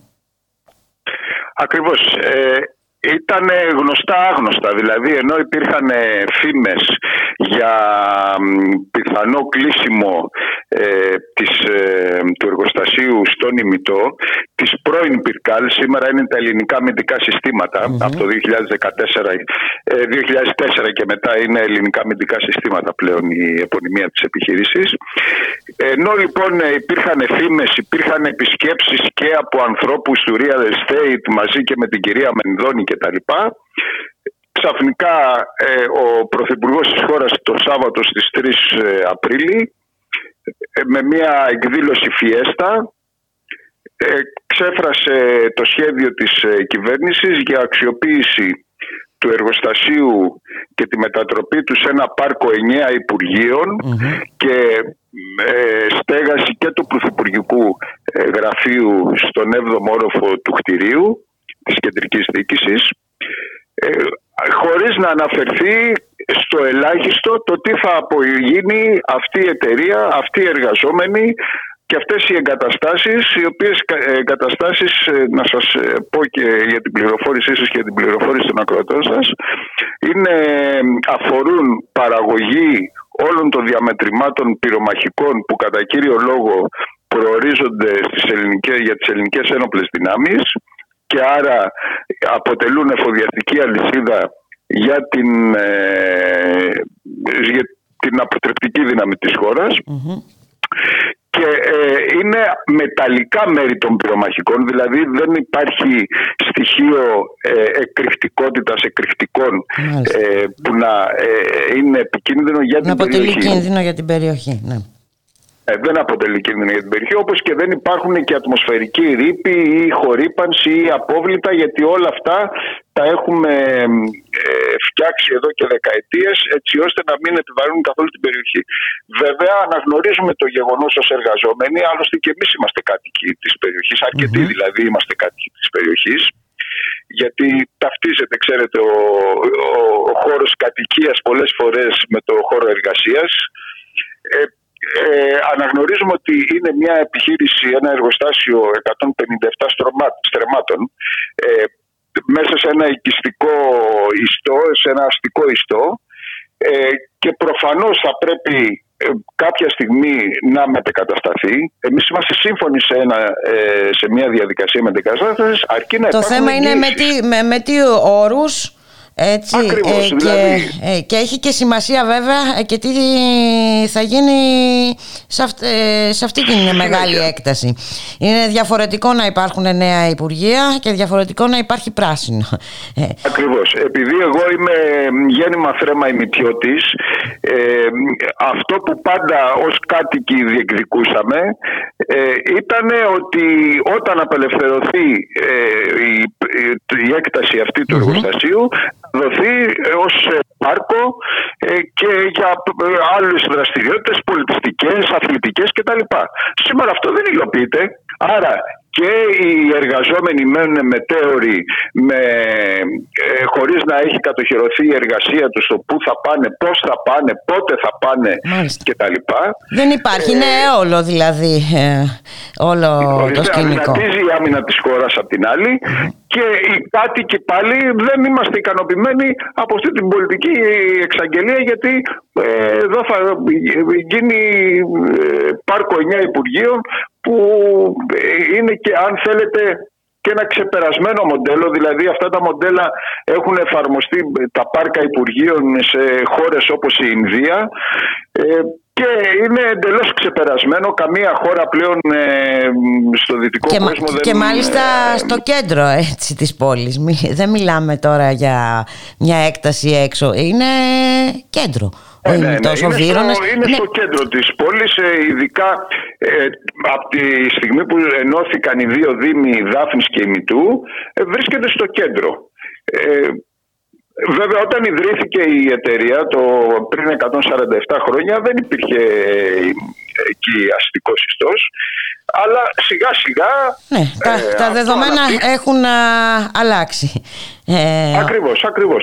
Και βέβαια σας, σας ξαναλέω και γιατί είμαστε μαζί με τους κατοικους είμαστε υπέρ της μετεκαταστασης αλλά να μας παρουσιαστεί ένα σχέδιο το πώς θα γίνει γιατί εμάς μας ενδιαφέρουν και οι δουλειές μας και τα δικαιώματά μας, γιατί είναι διαφορετικό το να βγαίνεις από το σπίτι σου και σε πέντε λεπτά να πηγαίνεις στη δουλειά σου ή σε μισή ώρα, και διαφορετικό να θέλεις ε, μία και μία μισή ώρα να πας στο λαύριο και άλλη τόση να γυρίσεις. Ανατρέπονται, όπως καταλαβαίνετε, τα δεδομένα της ε, κοινωνικής μας, της οικογενειακής μας ζωής. Και μάλιστα, όπως ε, βλέπω ε, έτσι στην επιστολή σας, στο χώρο υποδοχής στο λαύριο δεν έχουν γίνει καθόλου εργασίες, ούτε εκτριακέ ούτε υποδομών, ούτε χωροταξικές κτλ. Ακριβώς. Αυτό αποδεικνύει και το διάτριτο της υπόθεσης και ότι πολύ φοβόμαστε ότι δεν θα γίνει μετεκατάσταση που να ανταποκρίνεται σε μια προ... αναπτυξιακή προοπτική της εταιρείας. Μάλιστα. Δεν έχει υπάρξει ούτε ένα κεραμίδι και μας λένε ότι σε 18 με 24 μήνες ε, η μετεκατάσταση θα γίνει. Μα πώς θα γίνεις, πού θα πάνε όλα αυτά τα μηχανήματα; Μιλάμε τώρα για ε, μηχανήματα, μηχανολογικό εξοπλισμό ε, που είναι αδύνατο να μεταφερθεί. Δηλαδή για όσους ξέρουν είναι αδύνατο. Μάλιστα. Και εδώ μέσω των μέσων κοινωνικής δικτύωσης έχουν αναφερθεί και κλήσει σε απολογία εργαζομένων που συμμετείχαν στην ε, κινητοποίηση. Για να είμαι ακριβής, το Σάββατο, όπως σας ε, είπα, 3 του Απρίλη. Του Απρίλη, που έγιναν οι ανακοινώσεις από τον ε, Πρωθυπουργό; Ναι. ναι. Ε, οι εργαζόμενοι και κάτοικοι της περιοχής είχαμε συγκεντρωθεί απ' έξω για να διαμαρτυρηθούμε. Ε, ε, όταν, εν πάση περιπτώσει, ε, κατά τη διάρκεια της αποχώρησης υπήρξε μια έκφραση αγανάκτησης και οργής εκ μέρους των εργαζόμενων για αυτή την εξέλιξη. Μάλιστα. Ε, και ξαφνικά εχθές ε, προχθές μάλλον δεχτήκαμε τηλέφωνα από την ε, γραμματεία του Διευθύνοντος Συμβούλου ε, μια σειρά από άτομα γύρω στα 15 που δεν ξέρω πώς επιλέχτηκαν ε, να παρουσιαστούν ένας-ένας στο γραφείο του Διευθύνοντος Συμβούλου. Ε, βέβαια στη διάρκεια της κουβέντας και επειδή εμείς εμφανιστήκαμε ως σωματείο και όχι ατομικά ε, του είπαμε τι είναι αυτά τα πράγματα, μας είπε ότι δεν κάνω κάποια παρατήρηση, αναγνωρίζω το δημοκρατικό σας δικαίωμα να διαμαρτυρηθείτε κτλ. Αλλά δεν θέλω να βρίζετε στελέχη. Εγώ δεν είμαι βέβαιος ότι ακούστηκαν βρισχές κατά στελεχών. Γιατί τα στελέχη αυτά είναι και συνάδελφοί μας. Και εν πάση περιπτώσει είναι και περίεργο τώρα να καλείται ένα-ένα. Αν ήθελες, θα μπορούσε να καλέσει και το, το σωματείο των ε, εργαζομένων αν ήθελε. Ακριβώς. Ε, προφανώς... Και να έναν, έναν ναι. εργαζόμενο, αυτομάτως δημιουργεί μια, ένα κλίμα ας πούμε εκφοβισμού. εκφοβισμού. Και κάθε εργαζόμενος θα ε, σκεφτεί την επόμενη φορά να διαμαρτυρηθεί. Το καταλαβαίνετε. Και είναι απόλυτα ανθρώπινο αυτό το πράγμα. Να φοβηθεί ο εργαζόμενος. Ναι, είναι... Αυτές είναι οι εξελίξεις στην εταιρεία. Εμεί Εμείς είμαστε και ταυτισμένοι με, τα, με τους εργαζόμενους. Έχουμε μιλήσει και με όλες τις παρατάξεις ε, του Δήμου Δάφνης Ημιτού, τις ε, παρατάξεις που συνθέτουν την αντιπολίτευση του Δήμου. Ε, έχουμε βρει ένα κοινό πεδίο ε, συζήτησης και ε, Δράσεις, ε, συντονισμό, συντονίζετε τις ε, κινήσεις. Αλλαγή απόψεων. Ναι. ε, δεν, δεν ξέρω αν το, ε, το κάνουμε ή θα το κάνουμε τις επόμενες ε, ώρες. Ε, ζητήσαμε συμμετοχή στο, στο Δημοτικό Συμβούλιο που θα γίνει τις επόμενες Το Σάββατο... Αύριο, αύριο υπάρχει συγκέντρωση ε, στις 11 το πρωί. Στην πλατεία Εμιτού. Κάτι έγινε, ε, μάλλον κόπηκε η γραμμή. Μιλούσαμε με τον κύριο Γιάννη Σαράντη, μέλος του Διοικητικού Συμβουλίου των Εργαζομένων ε, της ε, Πυρκάλ. Κύριε Σαράντη, σας έχουμε ακόμα στη γραμμή; Όχι, υπάρχει προφανώς κάποιο τεχνικό πρόβλημα. Ο κύριος Σαράντες λοιπόν μας έλεγε ότι υπάρχει συντονισμός και με το κίνημα των κατοίκων που διαμαρτύρεται. Κύριε Σαράντη, μας ακούτε τώρα; Ναι, ναι, τώρα σε ακούω, διακόπη. Ωραία, έγινε κάποια διακοπή, αλλά λέγαμε, ναι. για να κλείσουμε και αυτή τη συζήτηση, ότι αύριο υπάρχει συγκέντρωση στις 11 το πρωί στην πλατεία ημιτού. Ημιτού και εμείς σαν εκπρόσωποι των εργαζόμενων θα συμμετέχουμε. Ωραία. Ε, γιατί πραγματικά βλέπουμε μια συναντήληψη, εν πάση περιπτώσει, και μια κοινή ε, για τις εξελίξεις αυτές που αφορούν ε, και το εργοστάσιο όσον αφορά την παραγωγική του δομη και το πώς μπορεί να μετακατασταθεί να μετακατασταθούν όλες οι γραμμές παραγωγής, να συνεχίσουμε την αξιόπιστη παραγωγή πυρομαχικών τι να κάνουμε, όλοι είμαστε υπέρ της ειρήνης, αλλά και αυτά είναι αναγκαία για τη διατήρηση της ειρήνης. Γιατί δεν ε, έχουμε επεκτατικές τάσεις ως χώρα. Ε, και απ' την άλλη οι κάτοικοι να απολαύσουν και να απολαύσουμε γιατί Και τέλος πάντων είσαστε κι εσείς ε, μέρος του συνόλου των ε, κατοίκων ε, εκεί κύριε Σαράντη και φυσικά όπως όλοι ενδιαφέρεστε κι εσείς για το βιώσιμο περιβάλλον για να μπορείτε να ζήσετε τέλος πάντων στην περιοχή σας, στις γειτονιές σας. Να σας ευχαριστήσουμε πάρα πολύ. Καλή επιτυχία στην αυριανή συγκέντρωση. Εδώ είμαστε και, και θα τα λέμε. Να είστε καλά. Να είστε καλά. Ευχαριστούμε πολύ. Γεια σας. Γεια σας.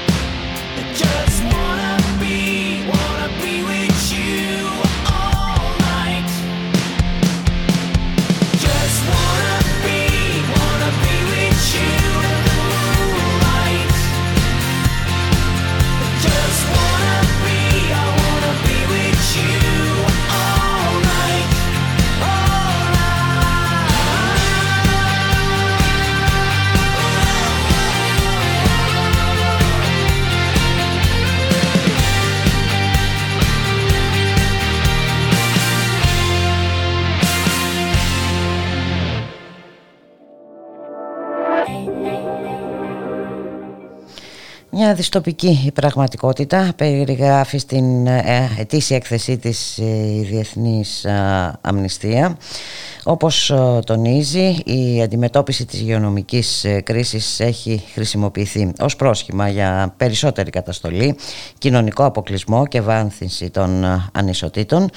Να καλωσορίσουμε τον κύριο Σπύρο Απέργη, είναι πρόεδρος του ελληνικού τμήματος της Διεθνούς Αμνηστίας. Καλό μεσημέρι κύριε Απέργη. Γεια σας και ευχαριστώ για την πρόσκληση. Εμείς ευχαριστούμε για την ανταπόκριση. Και πραγματικά, και εδώ νομίζω ότι το έχουμε δει στη χώρα μας σε πολύ μεγάλο βαθμό, η πανδημία έχει χρησιμοποιηθεί ως πρόσχημα για καταπάτηση των ελευθεριών, ε, κύριε Απέργη. Ναι, πράγματι ε, η έκθεση που ε, δημοσιεύσαμε ε, πριν λίγες μέρες ε, έχει επίκεντρο το ζήτημα της πανδημίας και την επίδραση που έχει δημιουργήσει σε, στα ανθρώπινα δικαιώματα. εκείνο που εντοπίζουμε στην έκθεση είναι η ένταση, η όξυνση της συστημικής είτε εντός των κρατών είτε μεταξύ των κρατών σε όλο τον κόσμο ε, η, η, η, ένταση της περιθωριοποίησης ορισμένων ευάλωτων ομάδων ε, από τον ε, πληθυσμό των κρατών όπως ας πούμε για παράδειγμα οι πρόσφυγες, οι, ναι. οι μετανάστες ε, ε, η Ρωμά, ε, μειονότητες σε διάφορες περιοχές ε, του κόσμου.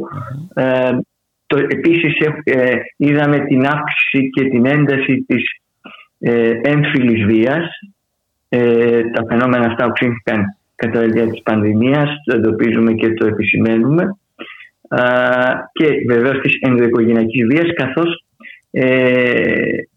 πολλές γυναίκες και άτομα από τις λεγόμενες σεξουαλικές μειονότητες, λεσβίες, ομοφυλόφιλοι, αμφιφυλόφιλοι, τρανς, intersex, ε, αντιμετώπισαν αυξημένα εμπόδια στην, στην προστασία τους και ε, είχαν, λιγότερη, ε, είχαν περισσότερους περιορισμούς στην ελεύθερη κυκλοφορία κλπ. κλπ.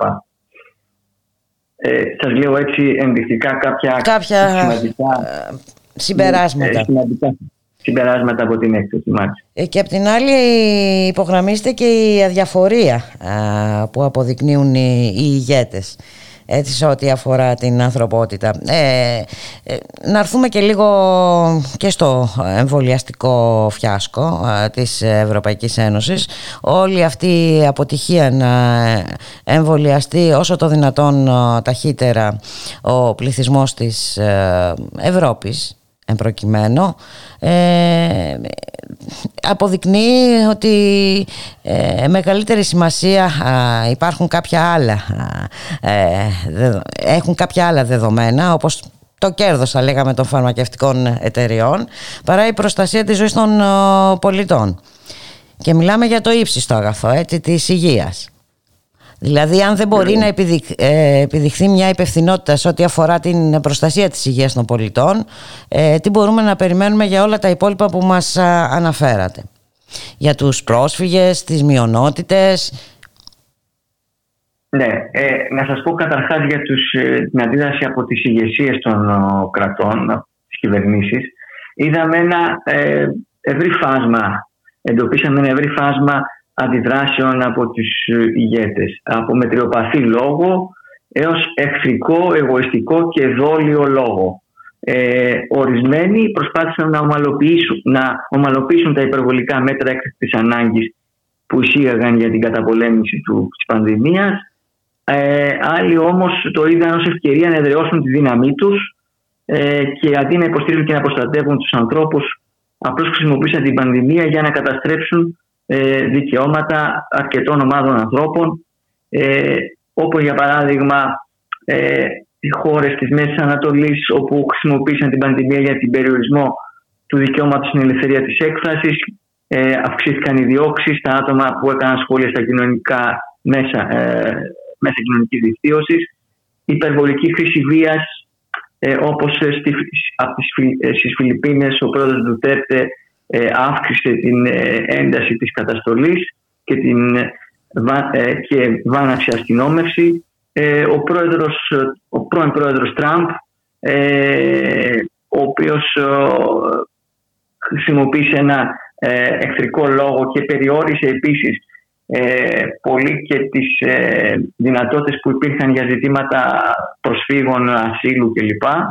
Ε, στην Κίνα επίσης είδαμε λογοκρισία ε, και δίωξη εργαζομένων στον τομέα της υγείας και σε δημοσιογράφους και επίσης ε, είδαμε και μια πολύ ανεπαρκή αντίδραση των G20 οι οποίοι απλώς ανακοίνωσαν τις, την αναστολή των πληρωμών χρέους από τις φτωχότερες χώρες αλλά απέτησαν να ε, πληρωθούν τα χρήματα αργότερα, κάτι που προφανώς είναι εξαιρετικά δύσκολος, αδύνατο να πραγματοποιηθεί. Τώρα, ως προς τα εμβόλια, υπάρχει μία ανισοκατανομή στον τρόπο που διανέμονται τα εμβόλια και αυτή τη στιγμή οι πλούσιες χώρες έχουν ε, πολύ περισσότερα εμβόλια από τις ε, φτωχές και τις αναπτυσσόμενες, οι οποίες έτσι όπως πάνε τα πράγματα θα καταφέρουν να εμβολιάσουν τους πληθυσμούς τους μετά από δύο και τρία χρόνια, αν συνεχιστούν αυτοί οι ρυθμοί προμήθειας εμβολίων. Και βεβαίως το ζήτημα της πατέντας από των εμβολίων που είναι ένα ζήτημα το οποίο θα πρέπει να εξεταστεί ώστε να μπορέσουν να έχουν όλες οι χώρες πρόσβαση ελεύθερη στα εμβόλια, κυρίως οι φτωχές και οι αναπτυσσόμενοι. Ε, βέβαια, γιατί αν δεν αντιμετωπιστεί ε, αυτό, αυτή η κατάσταση, ε, όπως λέτε, αν χρειάζονται με δύο με τρία χρόνια, ε, καταλαβαίνουμε πόσο δύσκολο θα είναι επί της ουσίας να ελεγχθεί και η πανδημία. Έτσι θα έχουμε μια ανακύκλωση. Ναι, γιατί ήδη βλέπουμε τις μεταλλάξεις ότι επικρατούν. Ε, δηλαδή, ήδη ο ιός εξελίσσεται ε, για να αποφύγει τον εμβολιασμό, ας πούμε, γιατί ο εμβολιασμός πιάνει τις, ε, τα, τις αρχικές, α, ε, την αρχική εμφάνιση του ιού και ενδεχομένως κάποιες μεταλλάξεις ακόμα δεν ξέρουμε ποιες και σε ποιο βαθμό και οπωσδήποτε αυτό ε, θα ε, καθυστερήσει την ε, ουσιαστική αντιμετώπιση της πανδημίας που ενδεχομένως σε κάποιες περιοχές του κόσμου θα συνεχίσει ως ενδημία ή ακόμα και στις δυτικές χώρες μπορεί να συνεχίζει για κάποιες περιόδους. Θα το δούμε αυτό στην πορεία. Ε, εγώ αυτό που θέλω να τονίσω επίσης είναι ότι υπήρξε όμως και, υπήρξαν και κάποια κινήματα που αντέδρασαν σε, στις πολιτικές ε, των κυβερνήσεων για την, που ήταν σε αυταρχική κατεύθυνση ή ε, δεν ενίσχυσαν τα, ε, τα συστήματα υγείας κλπ. Ε, ε, όξη των διακρίσεων κλπ. Είδαμε το Black Lives Matter, είδαμε, έχουμε δει διάφορες δημόσιες διαμαρτυρίες ενάντια στην καταστολή και στην ανισότητα και στην Ελλάδα και στην Πολωνία και στη Χιλή και στο Χονγκ Κόνγκ και στο Ιράκ ενδεικτικά σας λέω κάποιες το τελευταίο χρόνο ε, που αντέδρασαν και ε, προσπάθησαν να ε, διεκδικήσουν ένα καλύτερο και ασφαλέστερο και πιο ίσο κόσμο μέσα από αυτές τις διαμαρτυρίες. Η εκτίμησή σας ποια είναι, θα ενταθεί αυτή η κατάσταση στο μέλλον; Θέλω να πω, από τη στιγμή που δεν αντιμετωπίζονται ε, αυτά τα ζητήματα και το βλέπουμε ότι δεν ε, αντιμετωπίζονται ουσιαστικά. Ναι, κοιτάξτε, ε, με βάση τις τάσεις που είδαμε, που έχουμε δει το 2020, φαίνεται ότι αυτές η πανδημία ήρθε να οξύνει και να εντείνει τα ήδη υπάρχοντα προβλήματα σε διάφορα πεδία όπως ε, το δικαίωμα στην ελεύθερη συνάθρηση, ε, το δικαίωμα στην υγεία, ε, το δικαίωμα στην ελεύθερη έκφραση. Και αυξήθηκαν όπως τονίσατε και εσείς οι ανισότητες. Ακριβώς. Μεγενθήθηκαν. Ε, θεωρούμε ότι ε, τουλάχιστον οι ηγέτες οι οποίοι επεδίωξαν και εργαλειοποίησαν την πανδημία για να προωθήσουν τέτοιου είδους πολιτικές ε, στο βαθμό που θα παραμένουν στην, ε, στην εξουσία ε, αυτό θα συνεχίζεται και τα επόμενα και, και φέτος ας πούμε και ενδεχομένως και τα επόμενα χρόνια αλλά υπάρχει το, το ελπιδοφόρο ε, γεγονός των κινητοποιήσεων της ενεργοποίησης ε, μερίδας του κόσμου σε διάφορα κράτη που διεκδικούν τα δικαιώματά τους και μέσω των social media αλλά και με ε, σπάσιμο απαγορεύσεων συγκεντρώσεων σε διάφορες χώρες και στην Ελλάδα. Ε, αυτό είναι ένα ελπιδοφόρο, ελπιδοφόρα εξέλιξη ε, που όλοι αυτοί οι άνθρωποι, απλοί άνθρωποι κατά, κατά κανόνα, αλλά και ακτιβιστές δικαιωμάτων, συνδικαλιστές και ε, προερχόμενοι από διάφορες κοινωνικές ομάδες διεκδικούν ε, περισσότερη δημοκρατία, ε, μεγαλύτερη ενίσχυση του συστήματος υγείας, ε, περισσότερα δικαιώματα στην καθημερινότητα, ε, καταπολέμηση των διακρίσεων και σεβασμό ε, της ταυτότητας των ανθρώπων ε, κυρίως των ευάλωτων ομάδων. Και να έρθουμε... Ε, και, Α, ναι, συγγνώμη που σας διέκοψα. Ε, απλά ήθελα να έρθουμε και, στην, ε, ε, και στην Ελλάδα ειδικότερα. Βεβαίως. Ναι, και το, και το ζήτημα βέβαια της, ε, των, των οικονομικών και των αφασμένων πολιτικών λιτότητας που ε, έχουν συμβάλει ασφαλώς την όξη της ανισότητας. Έτσι, και αυτό το σημείο πρέπει να Πρέπει να το τονίσουμε αυτό. Ε, αυτό φαίνεται καθαρά και σε ό,τι αφορά την αντιμετώπιση στο θέμα της υγείας. Έτσι, η δεκαετής ε, λιτότητα ε, και τα μέτρα είχαν αποδυναμώσει έτσι κι αλλιώς ε, το Εθνικό Σύστημα Υγείας. Οπότε καταλαβαίνουμε ότι ήρθε και αυτό το κύμα της ε, πανδημίας και έχει οξύνει κατά πολύ την ε, κατάσταση. Βεβαίως, ε, εμείς ε, δημοσιεύσαμε μία έρευνα α, πέρσι τον Απρίλιο και από τότε τρέχουμε μια εξαιρετία για το δικαίωμα στην υγεια με την οποία διαπιστώσαμε ότι τα μέτρα λιτότητας που υιοθετήθηκαν τα προηγούμενα χρόνια συνέχισαν να υπονομεύουν τόσο τη δυνατότητα πρόσβασης όσο και την οικονομική δυνατότητα για υγειονομική περίθαλψη στην Ελλάδα. Mm-hmm. Πολλοί άνθρωποι δυσκολεύτηκαν και δυσκολεύονται να ανταπεξέλθουν στο κόστος της υγειονομικής περίθαλψης και, και να έχουν πρόσβαση στο σύστημα δημόσιας υγείας. Και βεβαίως ε, ο πισοδρομικό αντίκτυπος αυτών των μέτρων λιτότητας ε, μέσα από τα μνημόνια ε, επηρέασαν δυσανάλογα τους φτωχότερους και πιο περιθωριοποιημένους και παραβίασαν το δικαίωμά τους στην απόλαυση ενός αξιοπρεπούς έως όσο δυνατόν υψηλότερου επίπεδου υγείας. Και ε, βεβαίως πολλές προκλήσεις αντιμετώπισαν και οι εργαζόμενοι στον τομέα υγείας ε, συμπεριλαμβανομένων των δυσκολιών λόγω του περιορισμένου αριθμού και, ε, και του εξοπλισμού του, του ίδιου του συστήματος ε, τα οποία επιδεινώθηκαν και με την πανδημία. Και βέβαια ε, η κατάσταση των προσφύγων είναι τραγική. Τι να, τι να αναφερθούμε πού, στο Καράτεπέ στη Λέσβο; Ε, δηλαδή βλέπουμε ότι οι συνθήκες διαβίωσης αυτών των ανθρώπων πραγματικά είναι τραγικές.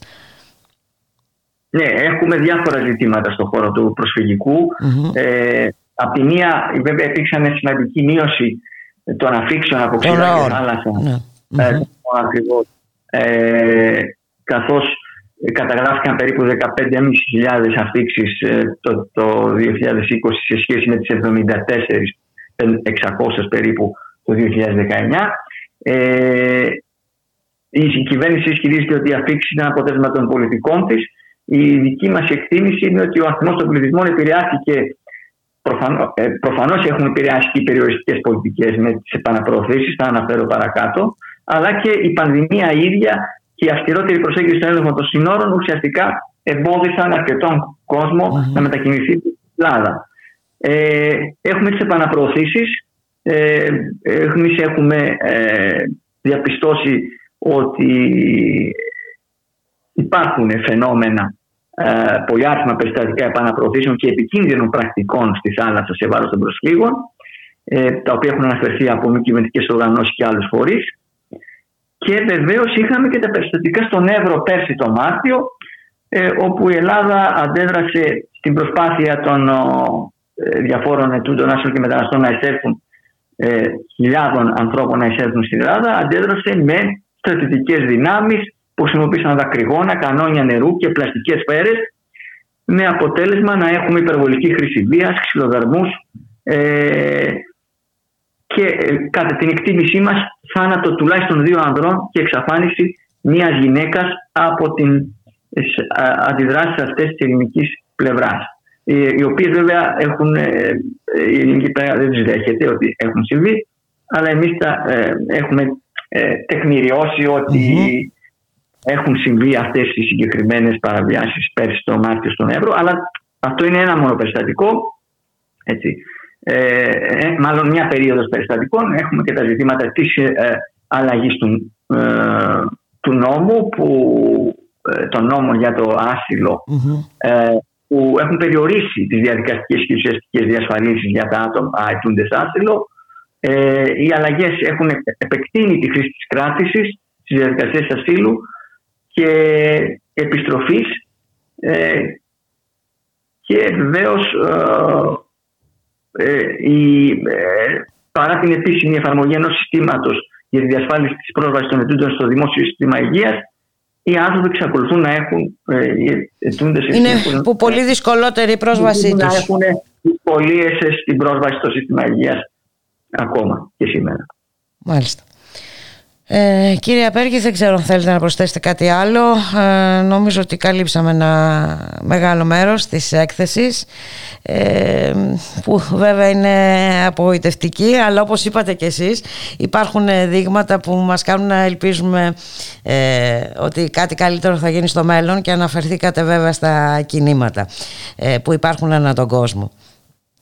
Ναι, πιστεύουμε ότι η ενεργοποίηση του κόσμου, οι υπερασπιστές των των ανθρωπίνων δικαιωμάτων, οι ακτιβιστές, οι άνθρωποι που ενδιαφέρονται για τη δημοκρατία και τα ανθρώπινα δικαιώματα ε, μπορούν να αποτελέσουν μια α, μαγιά, ας το πούμε έτσι, μια κρίσιμη μάζα ανθρώπων η οποία θα διεκδικήσει ε, ένα πιο δημοκρατικό κόσμο, ένα, μια πιο αξιοπρεπή διαβίωση, ε, καλύτερες συνθήκες στην καθημερινότητα των πολιτών και των κατοίκων ε, της Ελλάδας και όλων των κρατών του κόσμου. Να σας ευχαριστήσουμε πάρα πολύ κύριε Απέργη. Να είστε καλά. Καλή συνέχεια. Ευχαριστώ και εγώ. Ευχαριστώ. Καλή συνέχεια. Γεια, Γεια σας.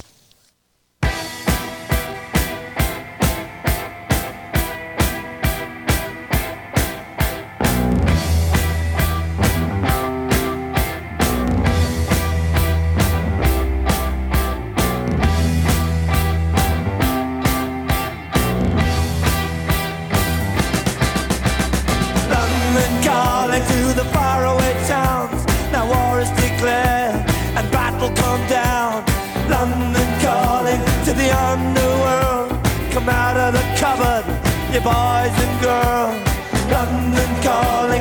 Now don't look to us. Phony Beatlemania has bitten the dust. London calling. See, we ain't got no swing except for the rain and the crunch of thing. The ice is coming. The sun's zooming in. Meltdown expected. The wheat is good in. Engines stop running, but I have no fear, cause London is drowning. I the imitation zone. Forget it, brother, you can go it alone. London calling to the zombies of death. Quit holding out and draw another breath. London calling, and I don't wanna shout. But while we were talking, I saw you nodding out. London calling, see, we ain't got no hide. Except for that one with the yellowy eyes, the ice is coming, the sun's zooming in, engines stuck on him, the wheat is going through a nuclear error. But I have no fear, cause London is drowning out.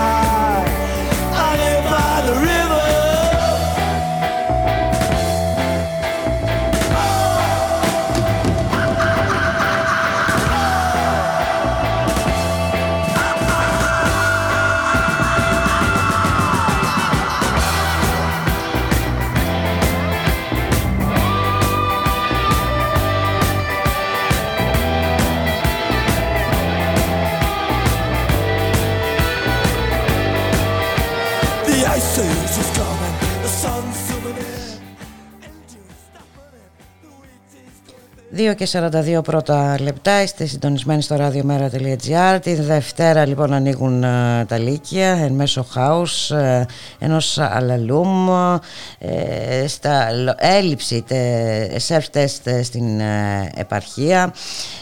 Τη μια λένε τα self-test ότι δεν προορίζεται για αυτοδιάγνωση. Υπάρχουν οδηγίες χρήσης γλώσσες όπως τα τουρκικά και τα κροατικά και μέσα σε όλα αυτά έχουμε και ε, καταγγελίες από την ΟΗΕΛΕ, από την Ομοσπονδία Ιδιωτικών ε, Εκπαιδευτικών ε, οι οποίοι τονίζουν ότι τα άμκα των εκπαιδευτικών στα ιδιωτικά δεν έχουν περαστεί ακόμη στο σύστημα σε αυτή την πλατφόρμα για, την, για τα self-test. Να καλωσορίσουμε σε αυτό το σημείο τον κύριο Κουρουτό, είναι πρόεδρος της ΟΗΕΛΕ. Γεια σας κύριε Κουρουτέ, καλό μεσημέρι. Γεια σας, τι κάνετε. Ας ελπίσουμε ε, ξέρω εγώ τι κάνουμε δηλαδή εντάξει. Ε, καλά λέμε ότι είμαστε. Εδώ ε, εντάξει είναι μια δεν, δεν ξέρω πώς να τα χαρακτηρίσω όλα αυτά. Η φαρσοκομωδία Έτσι, ναι. Δεν σας ακούω καθόλου όμως. Ναι, ναι, μας, μας ακούτε τώρα. Λέω, ε, δηλαδή είναι απίστευτη η προχειρότητα ε, που δείχνει μόνο, θα έλεγα εγώ, αδιαφορία και μετάθεση της ε, ευθύνης στον καθένα προσωπικά, δηλαδή από τους εκπαιδευτικούς, τους φαρμακοποιούς, τους μαθητές, τους γονείς. Γενικότερα αυτό το λαλούμε επικρατεί γιατί δεν υπάρχει ένα σχέδιο συγκεκριμένο και αφορά την υγεία νέων παιδιών, μαθητών, γονέων, αλλά της κοινωνίας τώρα, μην γελιόμαστε. Mm-hmm. Εκατομμύρια μαθητές και εκπαιδευτικοί. Ακριβώς. Λοιπόν, υπάρχει, δεν υπάρχει κανένας σχεδιασμός. Ξαφνικά αποφάσισαν να κάνουν συμβάσεις, εξυπηρετώντας συμφέροντα, το ξέρουμε. Δεν χρειάζεται να μας το πει κανείς, ούτε να διακινδυνεύουμε να, να, να, να, να μας μεταφέρουν σε κάποια αντικατοικία αίθουσα. Ναι. ε, δεν μπορούν να το κάνουν, διότι τα γεγονότα είναι γεγονότα και δεν, δεν μπορούν να, να αμφισβητηθούν. Λοιπόν, ξαφνικά αποφασίζουν λοιπόν να, να μεταφέρουν το πρόβλημα της υγείας στην αυτοαδιάθεση των εκπαιδευτικών και των ε, μαθητών και εκπαιδευτικών και των γονέων. Τα πράγματα δεν είναι απλά. Δεν είναι απλά για πολλούς ε, λόγους. Το δικό μας πρόβλημα που θα σας αναπτύξω γιατί τα υπόλοιπα που αναπτύξουν οι δημοσιοι αν και εγώ μόνο θα επισημάνω πώς θα εφαρμοστεί αυτό στην επαρχία στις απομακρυσμένες περιοχές, με ποια γνώση και με ποια διαδικασία. Με ποια γνώση, με ποια διαδικασία. Αφήστε τα. Ε, Ας πάμε στο δικό μας πόσο... όμως. Εμείς το περιμέναμε. Ναι. Εμείς το περιμέναμε να ξεσπάσει γιατί ξέρουμε τι γίνεται στα ιδιωτικά σχολεία με την ανοχή της κυβέρνησης και της κυρίας Κεραμέως. Για να μην πούμε εντολή της κυρίας Κεραμέως και των συνεργατών της. Είναι βαριές οι κουβέντες αυτές, αλλά επειδή τις έχω πει επανειλημμένως, επαναλαμβάνω για μία ακόμη φορά και σε εσάς. Αυτή τη στιγμή λοιπόν ξέρουμε ότι εκατοντάδες ιδιωτικοί εκπαιδευτικοί βρίσκονται στον αέρα. Δηλαδή δεν είναι δηλωμένοι πουθενά. Ή είναι μερικώς δηλωμένοι. Λοιπόν, και αφορούν το Λύκειο, αφορά πανελλαδικές εξετάσεις, αφορά βαθμολογία. Ποιοι βαθμολογούν, δεν ξέρω αν γίνεται αντιληπτό. Όταν λοιπόν οι ιδιωτικοί εκπαιδευτικοί που δεν γνωρίζανε καν το πρόβλημα πήγαν στα φαρμακεία, διαπιστώσαν ότι δεν μπορούσαν να παραλάβουν γιατί δεν, υπήρχε, δεν ήταν καταγεγραμμένοι πουθενά το άμκα τους ε, στις καταστάσεις τι οποίες προσπάθησαν να, να, να δουν αν είναι μέσα ή όχι. Εμείς το ξέραμε και είχαμε κινηθεί προς όλες τις κατευθύνσεις. Είχαμε βγάλει, ε, γνωρίζοντας δηλαδή ότι υπάρχουν εκατοντάδες εκπαιδευτικοί οι οποίοι θα μπουν στην τάξη χωρίς να μου κάνει ε, απαραίτητη προπόθεση αυτό το self-test ή οτιδήποτε άλλο. Είχαμε κινηθεί, αλλά σε υπουργός δεν έδωσε καμία σημασία. Μάλιστα. Δεν είναι μόνο αυτό το πρόβλημα, είναι και το πρόβλημα των οδηγών, των σχολικών. Είναι των συνοδών. Μέσα σε ένα κλειστό χώρο, δύο άνθρωποι δεν θα έχουν ελεγχθεί. Το αντιλαμβάνεστε. Δηλαδή, κινδυνεύουμε δηλαδή την υγεία των παιδιών. Επομένως και τη μετάδοση του ιού χωρίς λόγο. Ε, διοικητικό προσωπικό από τα ιδιωτικά σχολεία έχουν πολύ μεγάλο διοικητικό προσωπικό τα περισσότερα. Δεν προβλέπεται τίποτα αν θα γίνει. Και έρχονται σε επαφή με τους μαθητές. Δεν λέω μόνο για τα κηλικία, μιλάμε για τη διοίκηση των σχολείων μέσα. Ε, Όμως το τεράστιο ζήτημα που έχει προκύψει είναι με τους ιδιωτικούς εκπαιδευτικούς. Πριν από λίγο, η κυρία Πελώνη, ναι. απαράδεκτη δήλωση ότι οι ίδιοι εργοδότες θα κάνουν το τεστ τους εκπαιδευτικούς.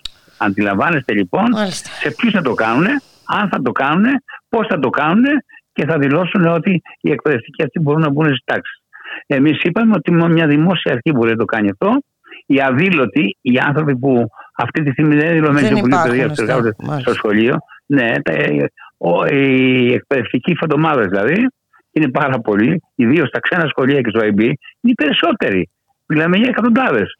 Λοιπόν, θα πρέπει να πάνε στη δημόσια αρχή, δηλαδή στην περιφέρεια, στη διεύθυνση εκπαίδευσης και να πάρουν το τεστ, να καταγραφούν εκεί ότι το πήρανε, ότι το κάνανε και αν είναι αρνητική ή θετική να το δηλώσουν. Η μόνη λύση είναι αυτή.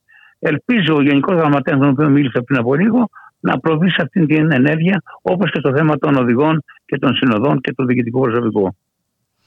Να μην ρωτήσω, να ρισκάρω να ρωτήσω για τον εμβολιασμό σας. Γενικά των ιδιωτικών εκπαιδευτικών. Ακόμα χειρότερα. Διότι οι αδήλωτοι δεν μπορούν να δηλωθούν καθόλου. Αλλά είπε ότι είμαστε στα, στην διάθεση αυτών των άστρα που θα περισσέψουν για να γίνει ο εμβολιασμός. Καταλαβαίνετε λοιπόν μια υποτίμηση των εκπαιδευτικών. Ε, καλά, είναι η τακτική της κυβέρνησης γενικότερα και της Υπουργού Παιδείας ιδίως, η οποία έχει αναδείξει το, το έργο μας, το έχει υποβαθμίσει και έχει αναδείξει το έργο της επιχείρησης αντί για σχολείο. Ελπίζω αυτό να τραπεί σύντομα, γιατί δεν μπορεί να το δεχτεί η κοινωνία. Δεν ξέρω αν γίνει κατανοητό. Δεν μπορεί να δεχτεί ακόμα και ο γονιός που στέλνει τα παιδιά του σε μια επιχείρηση που δεν ελέγχεται από κανέναν. Σε μια επιχείρηση η οποία ούτε το προσωπικό του γνωρίζει, ούτε είναι δηλωμένο. Είναι αδιανόητο αυτό που συμβαίνει. Είναι αδιανόητο και, όλοι, και νομίζω ότι είναι απόλυτα κατανό, ε, κατανοητός από όλους ο κίνδυνος. Ο κίνδυνος και μετάδοσης του ιού και με τα συγκεκριμένα στοιχεία που υπάρχουν όταν ε, έχουμε τόσες χιλιάδες κρούσματα την ημέρα και με το δημόσιο σύστημα υγείας να ασφικτιά. Αυτό με ενοχλεί περισσότερο. Δεν θέλω να αναδείξω το θέμα, συντεχνιακά το θέμα το εργασιακό μας. Το οποίο το έχουμε πει 100.000 φορές. Ότι οι εργοδότες φόρο φοροδιαφεύγουν, είναι δεδομένο υπό την ανοχή του Υπουργείου Παιδείας για να μην πω από την κάλυψη. Εν πάση περιπτώσει όμως ε, δεν μπορούν να έχουν και οι εργοδότε. Αλλά το θέμα ε, της υγείας τώρα. Ακριβώς. Είναι ε, πολύ ευαίσθητο. Να επαφίεται σε αυτούς η εφαρμογή κάποιων κανόνων. Είναι, είναι. Εντάξει. Εσείς τώρα τι θα κάνετε. Ε, όχι, εγώ ευχαριστώ που για την ε, συνομιλία. Ελπίζω, όπως είπατε και εσείς, να, να ληφθούν κάποια μέτρα, γιατί δεν, εντάξει, Παρασκευή είναι σήμερα. Η Δευτέρα είναι κοντά. Είναι σε πρόχειρη κατεύθυνση. Η αλλαγή πολιτικής ενδιαφέρει. Ελπίζω κάποια στιγμή να γίνει κατανοητό ότι δεν μπορεί να συνεχίσει αυτή η πολιτική που αφορά σε όλους τους τομείς, ιδίως στην υγεία και την παιδεία. Σας ευχαριστώ πάρα πολύ. Να είσαστε καλά. Καλή συνέχεια. Γεια, Γεια σας.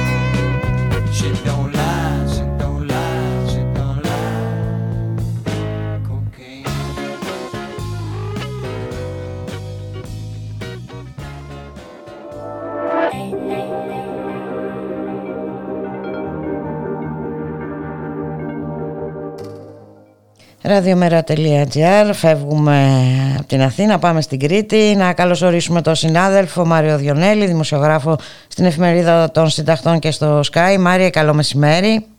Καλό μεσημέρι, Μπουλικά. Πώς περνάνε οι τουρίστες εκεί στην Κρήτη, στα Χανιά; Καλά κάνεις και ρωτάς έτσι, γιατί έχουν ξεκινήσει να έρχονται. Οι τουρίστες μια χαρά περνάνε. Οι τουρίστες είναι ανέμελοι και αυτοί Όπως ο Πρωθυπουργό, και δεν τους νοιάζει τίποτα. λοιπόν, κοίταξε να δεις, έχει προκύψει ένα μεγάλο ζήτημα.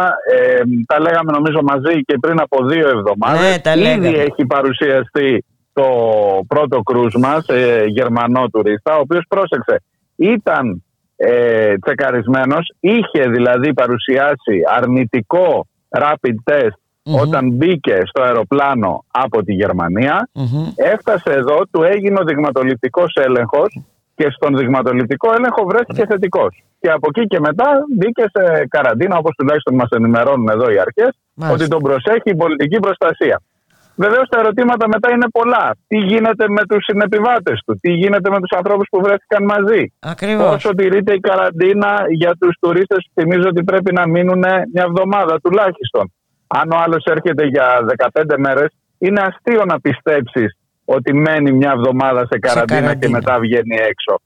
Ε, υπάρχουν πάρα πολλά ερωτήματα, υπάρχει μια διάχυτη ανησυχία και κυρίως υπάρχει και ένας έτσι υποβόσκον θυμός, αυτό σου περιέγραφα και την άλλη φορά και δεν εχει αλλαξει ότι την ώρα που εμείς είμαστε κλεισμένοι, άντε τώρα μας έδωσαν το Σαββατοκύριακο, μπορούμε να πάμε εντός νομού μία βόλτα, ο τουρίστας κάνει τη ζωή του, πώς να σου το πω εδώ ε, πέρα. Περνάει μια χαρά. Και μάλιστα, εντάξει, και όταν μάλιστα μας απαγορεύουν και να βγούμε και μετά τις 9 το βράδυ.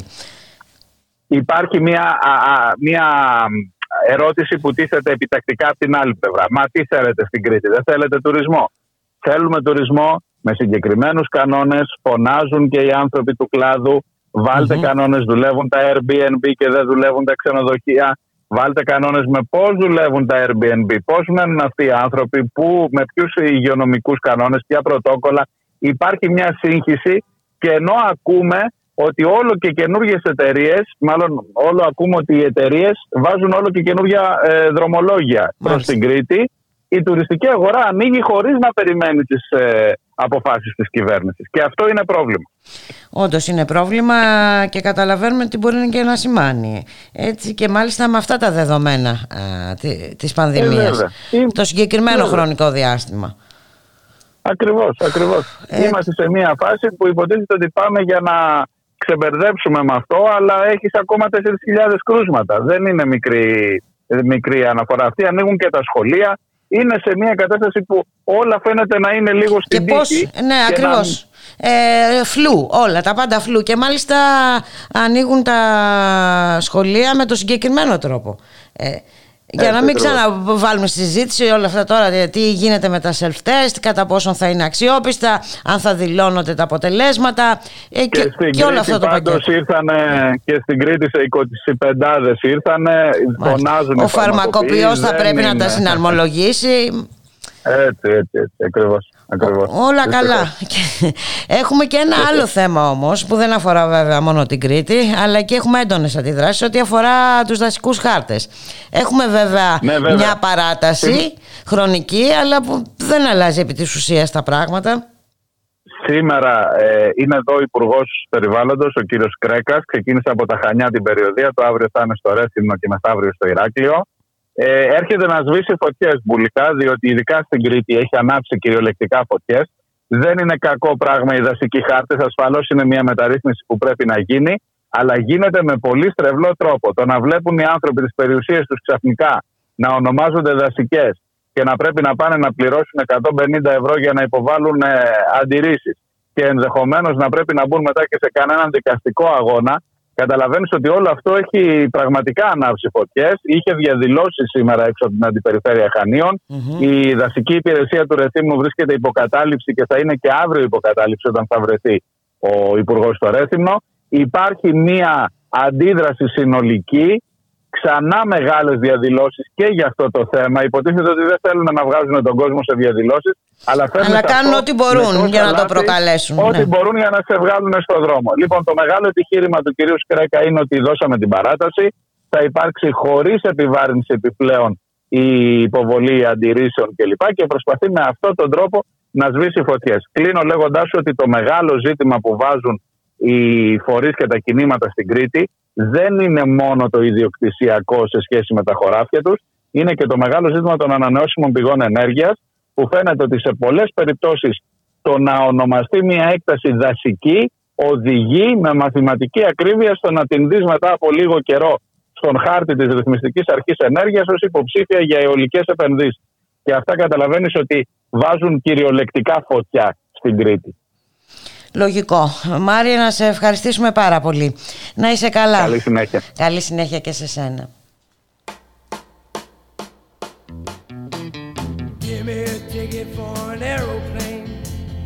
Ain't got time to take a fast train. Lonely days are gone, I'm a going home. My baby just wrote me a letter. I don't care how much money I gotta spend. Got to get back to my baby again. Lonely days are gone, I'm a going home. My baby just wrote me a letter. When she wrote me a letter, said she couldn't live without me no more. Listen, mister, can't you see I got to get back to my baby once more? Anyway, yeah, give me a ticket for an aeroplane.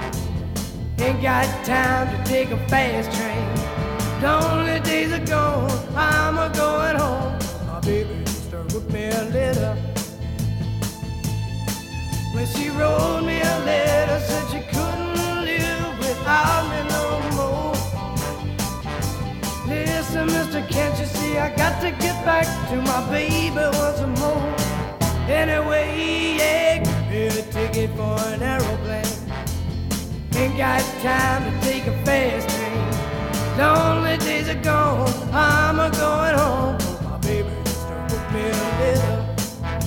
My baby just wrote me a letter.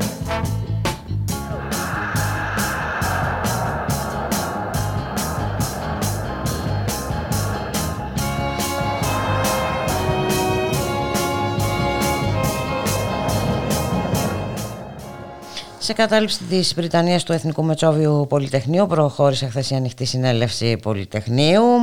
Στην περιοχή ε, και κοντά βρίσκεται ο Θωμάς Αχταρίδης, ε, φοιτητής και μέλος της νεολαίας του Μέρα 25. Θωμά, καλό μεσημέρι, τι γίνεται; Καλησπέρα σας και καλό μεσημέρι σε όλες και όλους τους ακροατές μας. Ε, είμαστε στο Εθνικό Μετσόβιο Ε, αφού η σημερινή ημέρα είναι η συνέχεια ε, της χθεσινής απόφασης της Πριτανίας που κάλεσε τις αστυνομικές δυνάμεις να εισβάλλουν στην Πριτανία. Ε, για καλή μας τύχη από ό,τι φαίνεται ο κύριος Χρυσοχοίδης έχει επιλέξει σε αυτή τη δεδομένη χρονική στιγμή μετά, τόσα, μετά τα τόσα που έχουν διαδραματιστεί το τελευταίο διάστημα και μέσα στους πανεπιστημιακούς χώρους να μην επιτρέψει ακόμη την είσοδο των ΜΑΤ. Οι πληροφορίες που έχουμε εμείς είναι ότι πιέζει ο Μπουντουβής, ο Πρίτανης, ε, να εισβάλλουν τα μάτια και να εκενώσουν το χώρο. Γι' αυτό ακριβώς το λόγο βρίσκονται από σήμερα το πρωί από τις 7 η ώρα τα ξημερώματα πλήθος φοιτητών και φοιτητριών από όλες τις πολιτικές δυνάμεις. Mm-hmm. Αλληλέγγυος κόσμος. Ε, βρίσκεται στο χώρο του Μετσοβίου Πολυτεχνείου, στην Πολυτεχνείου Πολίτη Ζωγράφου, ε, για να μην επιτρέψει να, να πραγματοποιηθεί αυτή η εκένωση, γιατί ε, δεν, δεν, γίνεται, δεν, δεν επιτρέπει αυτή η κοινότητα να μπει σε εφαρμογή το νομοσχέδιο της Κεραμέως και του Χρυσοχοίδη και να ζήσουμε εικόνες αντίστοιχες με το Αριστοτέλειο Πανεπιστήμιο της Θεσσαλονίκης και αυτές τις κομικοτραγικέ ε, ε, λήψεις που υπήρχαν, με την αστυνομία να εισβάλλει μέσα στα πανεπιστημιακά ιδρύματα και οι φοιτητές να βρίσκονται ένα χρόνο τώρα πίσω από οθόνε υπολογιστών. Ε, θα κάτσουμε για όλη την ημέρα σήμερα στο Μητσόβιο Πολυτεχνείο και θέλουμε να ελπίζουμε ότι εάν συνεχιστεί η κατάληψη από την ανοιχτή συνέλευση, δεν θα εισβάλλουν μέσα στο Σαββατοκύριακο, γιατί θα τους δοθεί αυτή η δυνατότητα. Από, ε, κακό, δυστυχώς, τους ζητείτε, μάλλον. Ζητείτε, όπως λες και εσύ, έχει ζητηθεί από τον ο, Πρίτανη. Ε, θα υπάρξει νέα συνέλευση των φοιτητών ε, για, για το τι θα πράξετε στη συνέχεια; Ε, η ανοιχτή συνέλευση καλεί σε αυριανή κινητοποίηση στην είσοδο της Πανεπιστημίου Πόλη στην Ούλοφ Πάλμε. Αλλά όλοι οι φοιτητικοί σύλλογοι έχουν προγραμματίσει για τις 15 απριλιου που ήταν, αν θυμάστε, η σημαδιακή ημέρα που είχε εξαγγείλει ο κ. Χρυσοχοίδης ότι θα μπουν ε, στα πανεπιστήμια οι αστυνομικές δυνάμεις, ναι. Στις 15 Απριλίου λοιπόν έχει προγραμματιστεί ειδικό συλλαλητήριο στα προπηλια και το προηγούμενο διήμερο θα καλεστούν γενικές συνελεύσεις σε όλα τα τμήματα της χώρας για να πάρουν αποφάσεις οι φοιτητικοί σύλλογοι, για να επιστρέψουν οι φοιτητές έστω και με αυτόν τον τρόπο μέσα στους κοινωνικούς τους χώρους, στους χώρους αμφισβήτησης, που θα έπρεπε η κυβέρνηση να, αυτή την περίοδο να ασχολείται και με αυτό το ζήτημα που βλέπουμε αυτή την αδράνεια και την ε, αδιαφορία για το μέλλον της φοιτητικής κοινότητας. Να σε ευχαριστήσουμε πάρα πολύ Θωμά. Καλή συνέχεια. Ας ελπίσουμε όπως είπες και εσύ ότι δεν θα έχουμε ε, παρέμβαση, επέμβαση των uh, ΜΑΤ και θα Γι' αυτό και βρισκόμαστε όλα... εδώ πέρα για να διασφαλίσουμε αυτό το, αυτή την, ε, την, το χώρο. Να είσαστε καλά Θωμά. Καλό μεσημέρι. Γεια χαρά. Καλό απόγευμα. Και ήρθε η ώρα να σας αποχαιρετήσουμε. Κοντά σας στον ήχο ο Γιώργος Νομικός, στην παραγωγή της εκπομπής Γιάννα Θανασίου, στο μικρόφωνο Εμπούλικα Μιχαλοπούλου. Να σας ευχηθούμε ένα καλό απόγευμα και ένα καλό Σαββατοκύριακο.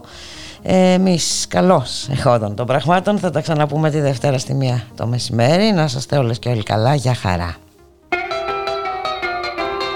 It was a teenage wedding and the old folks wished them well. Did truly love the mademoiselle.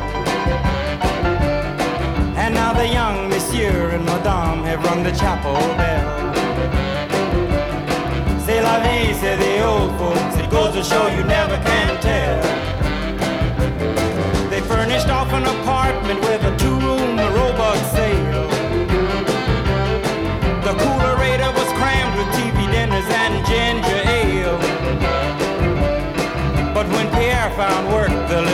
Little coming worked out well. C'est la vie, say the old folks. Goes to show you never can tell. They had a hi-fi phone, oh boy, did they let it blast. 700 little records, all rock, rhythm, and jazz. But when the sun went down, the rapid tempo of the music fell. La vie, say the old folks. It goes to show you never can tell. They bought a souped up chitney, was a cherry red 53 and drove it down to Orleans to celebrate the anniversary. It was there where Pierre was wedded to the lovely mademoiselle. C'est la vie, say the old folks. Goes to show you never can tell.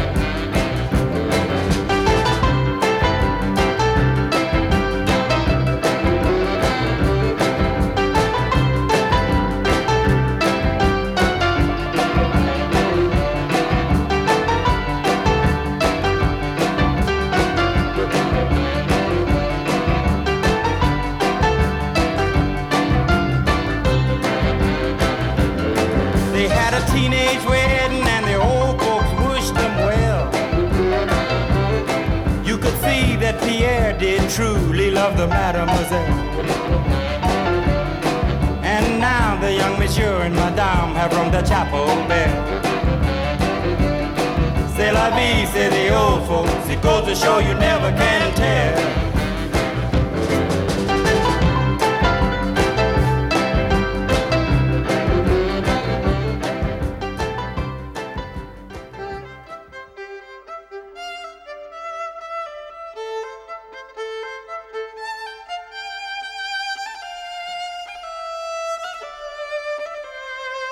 Ραδιομέρα. Η ανυπακοή στο ραδιόφωνο.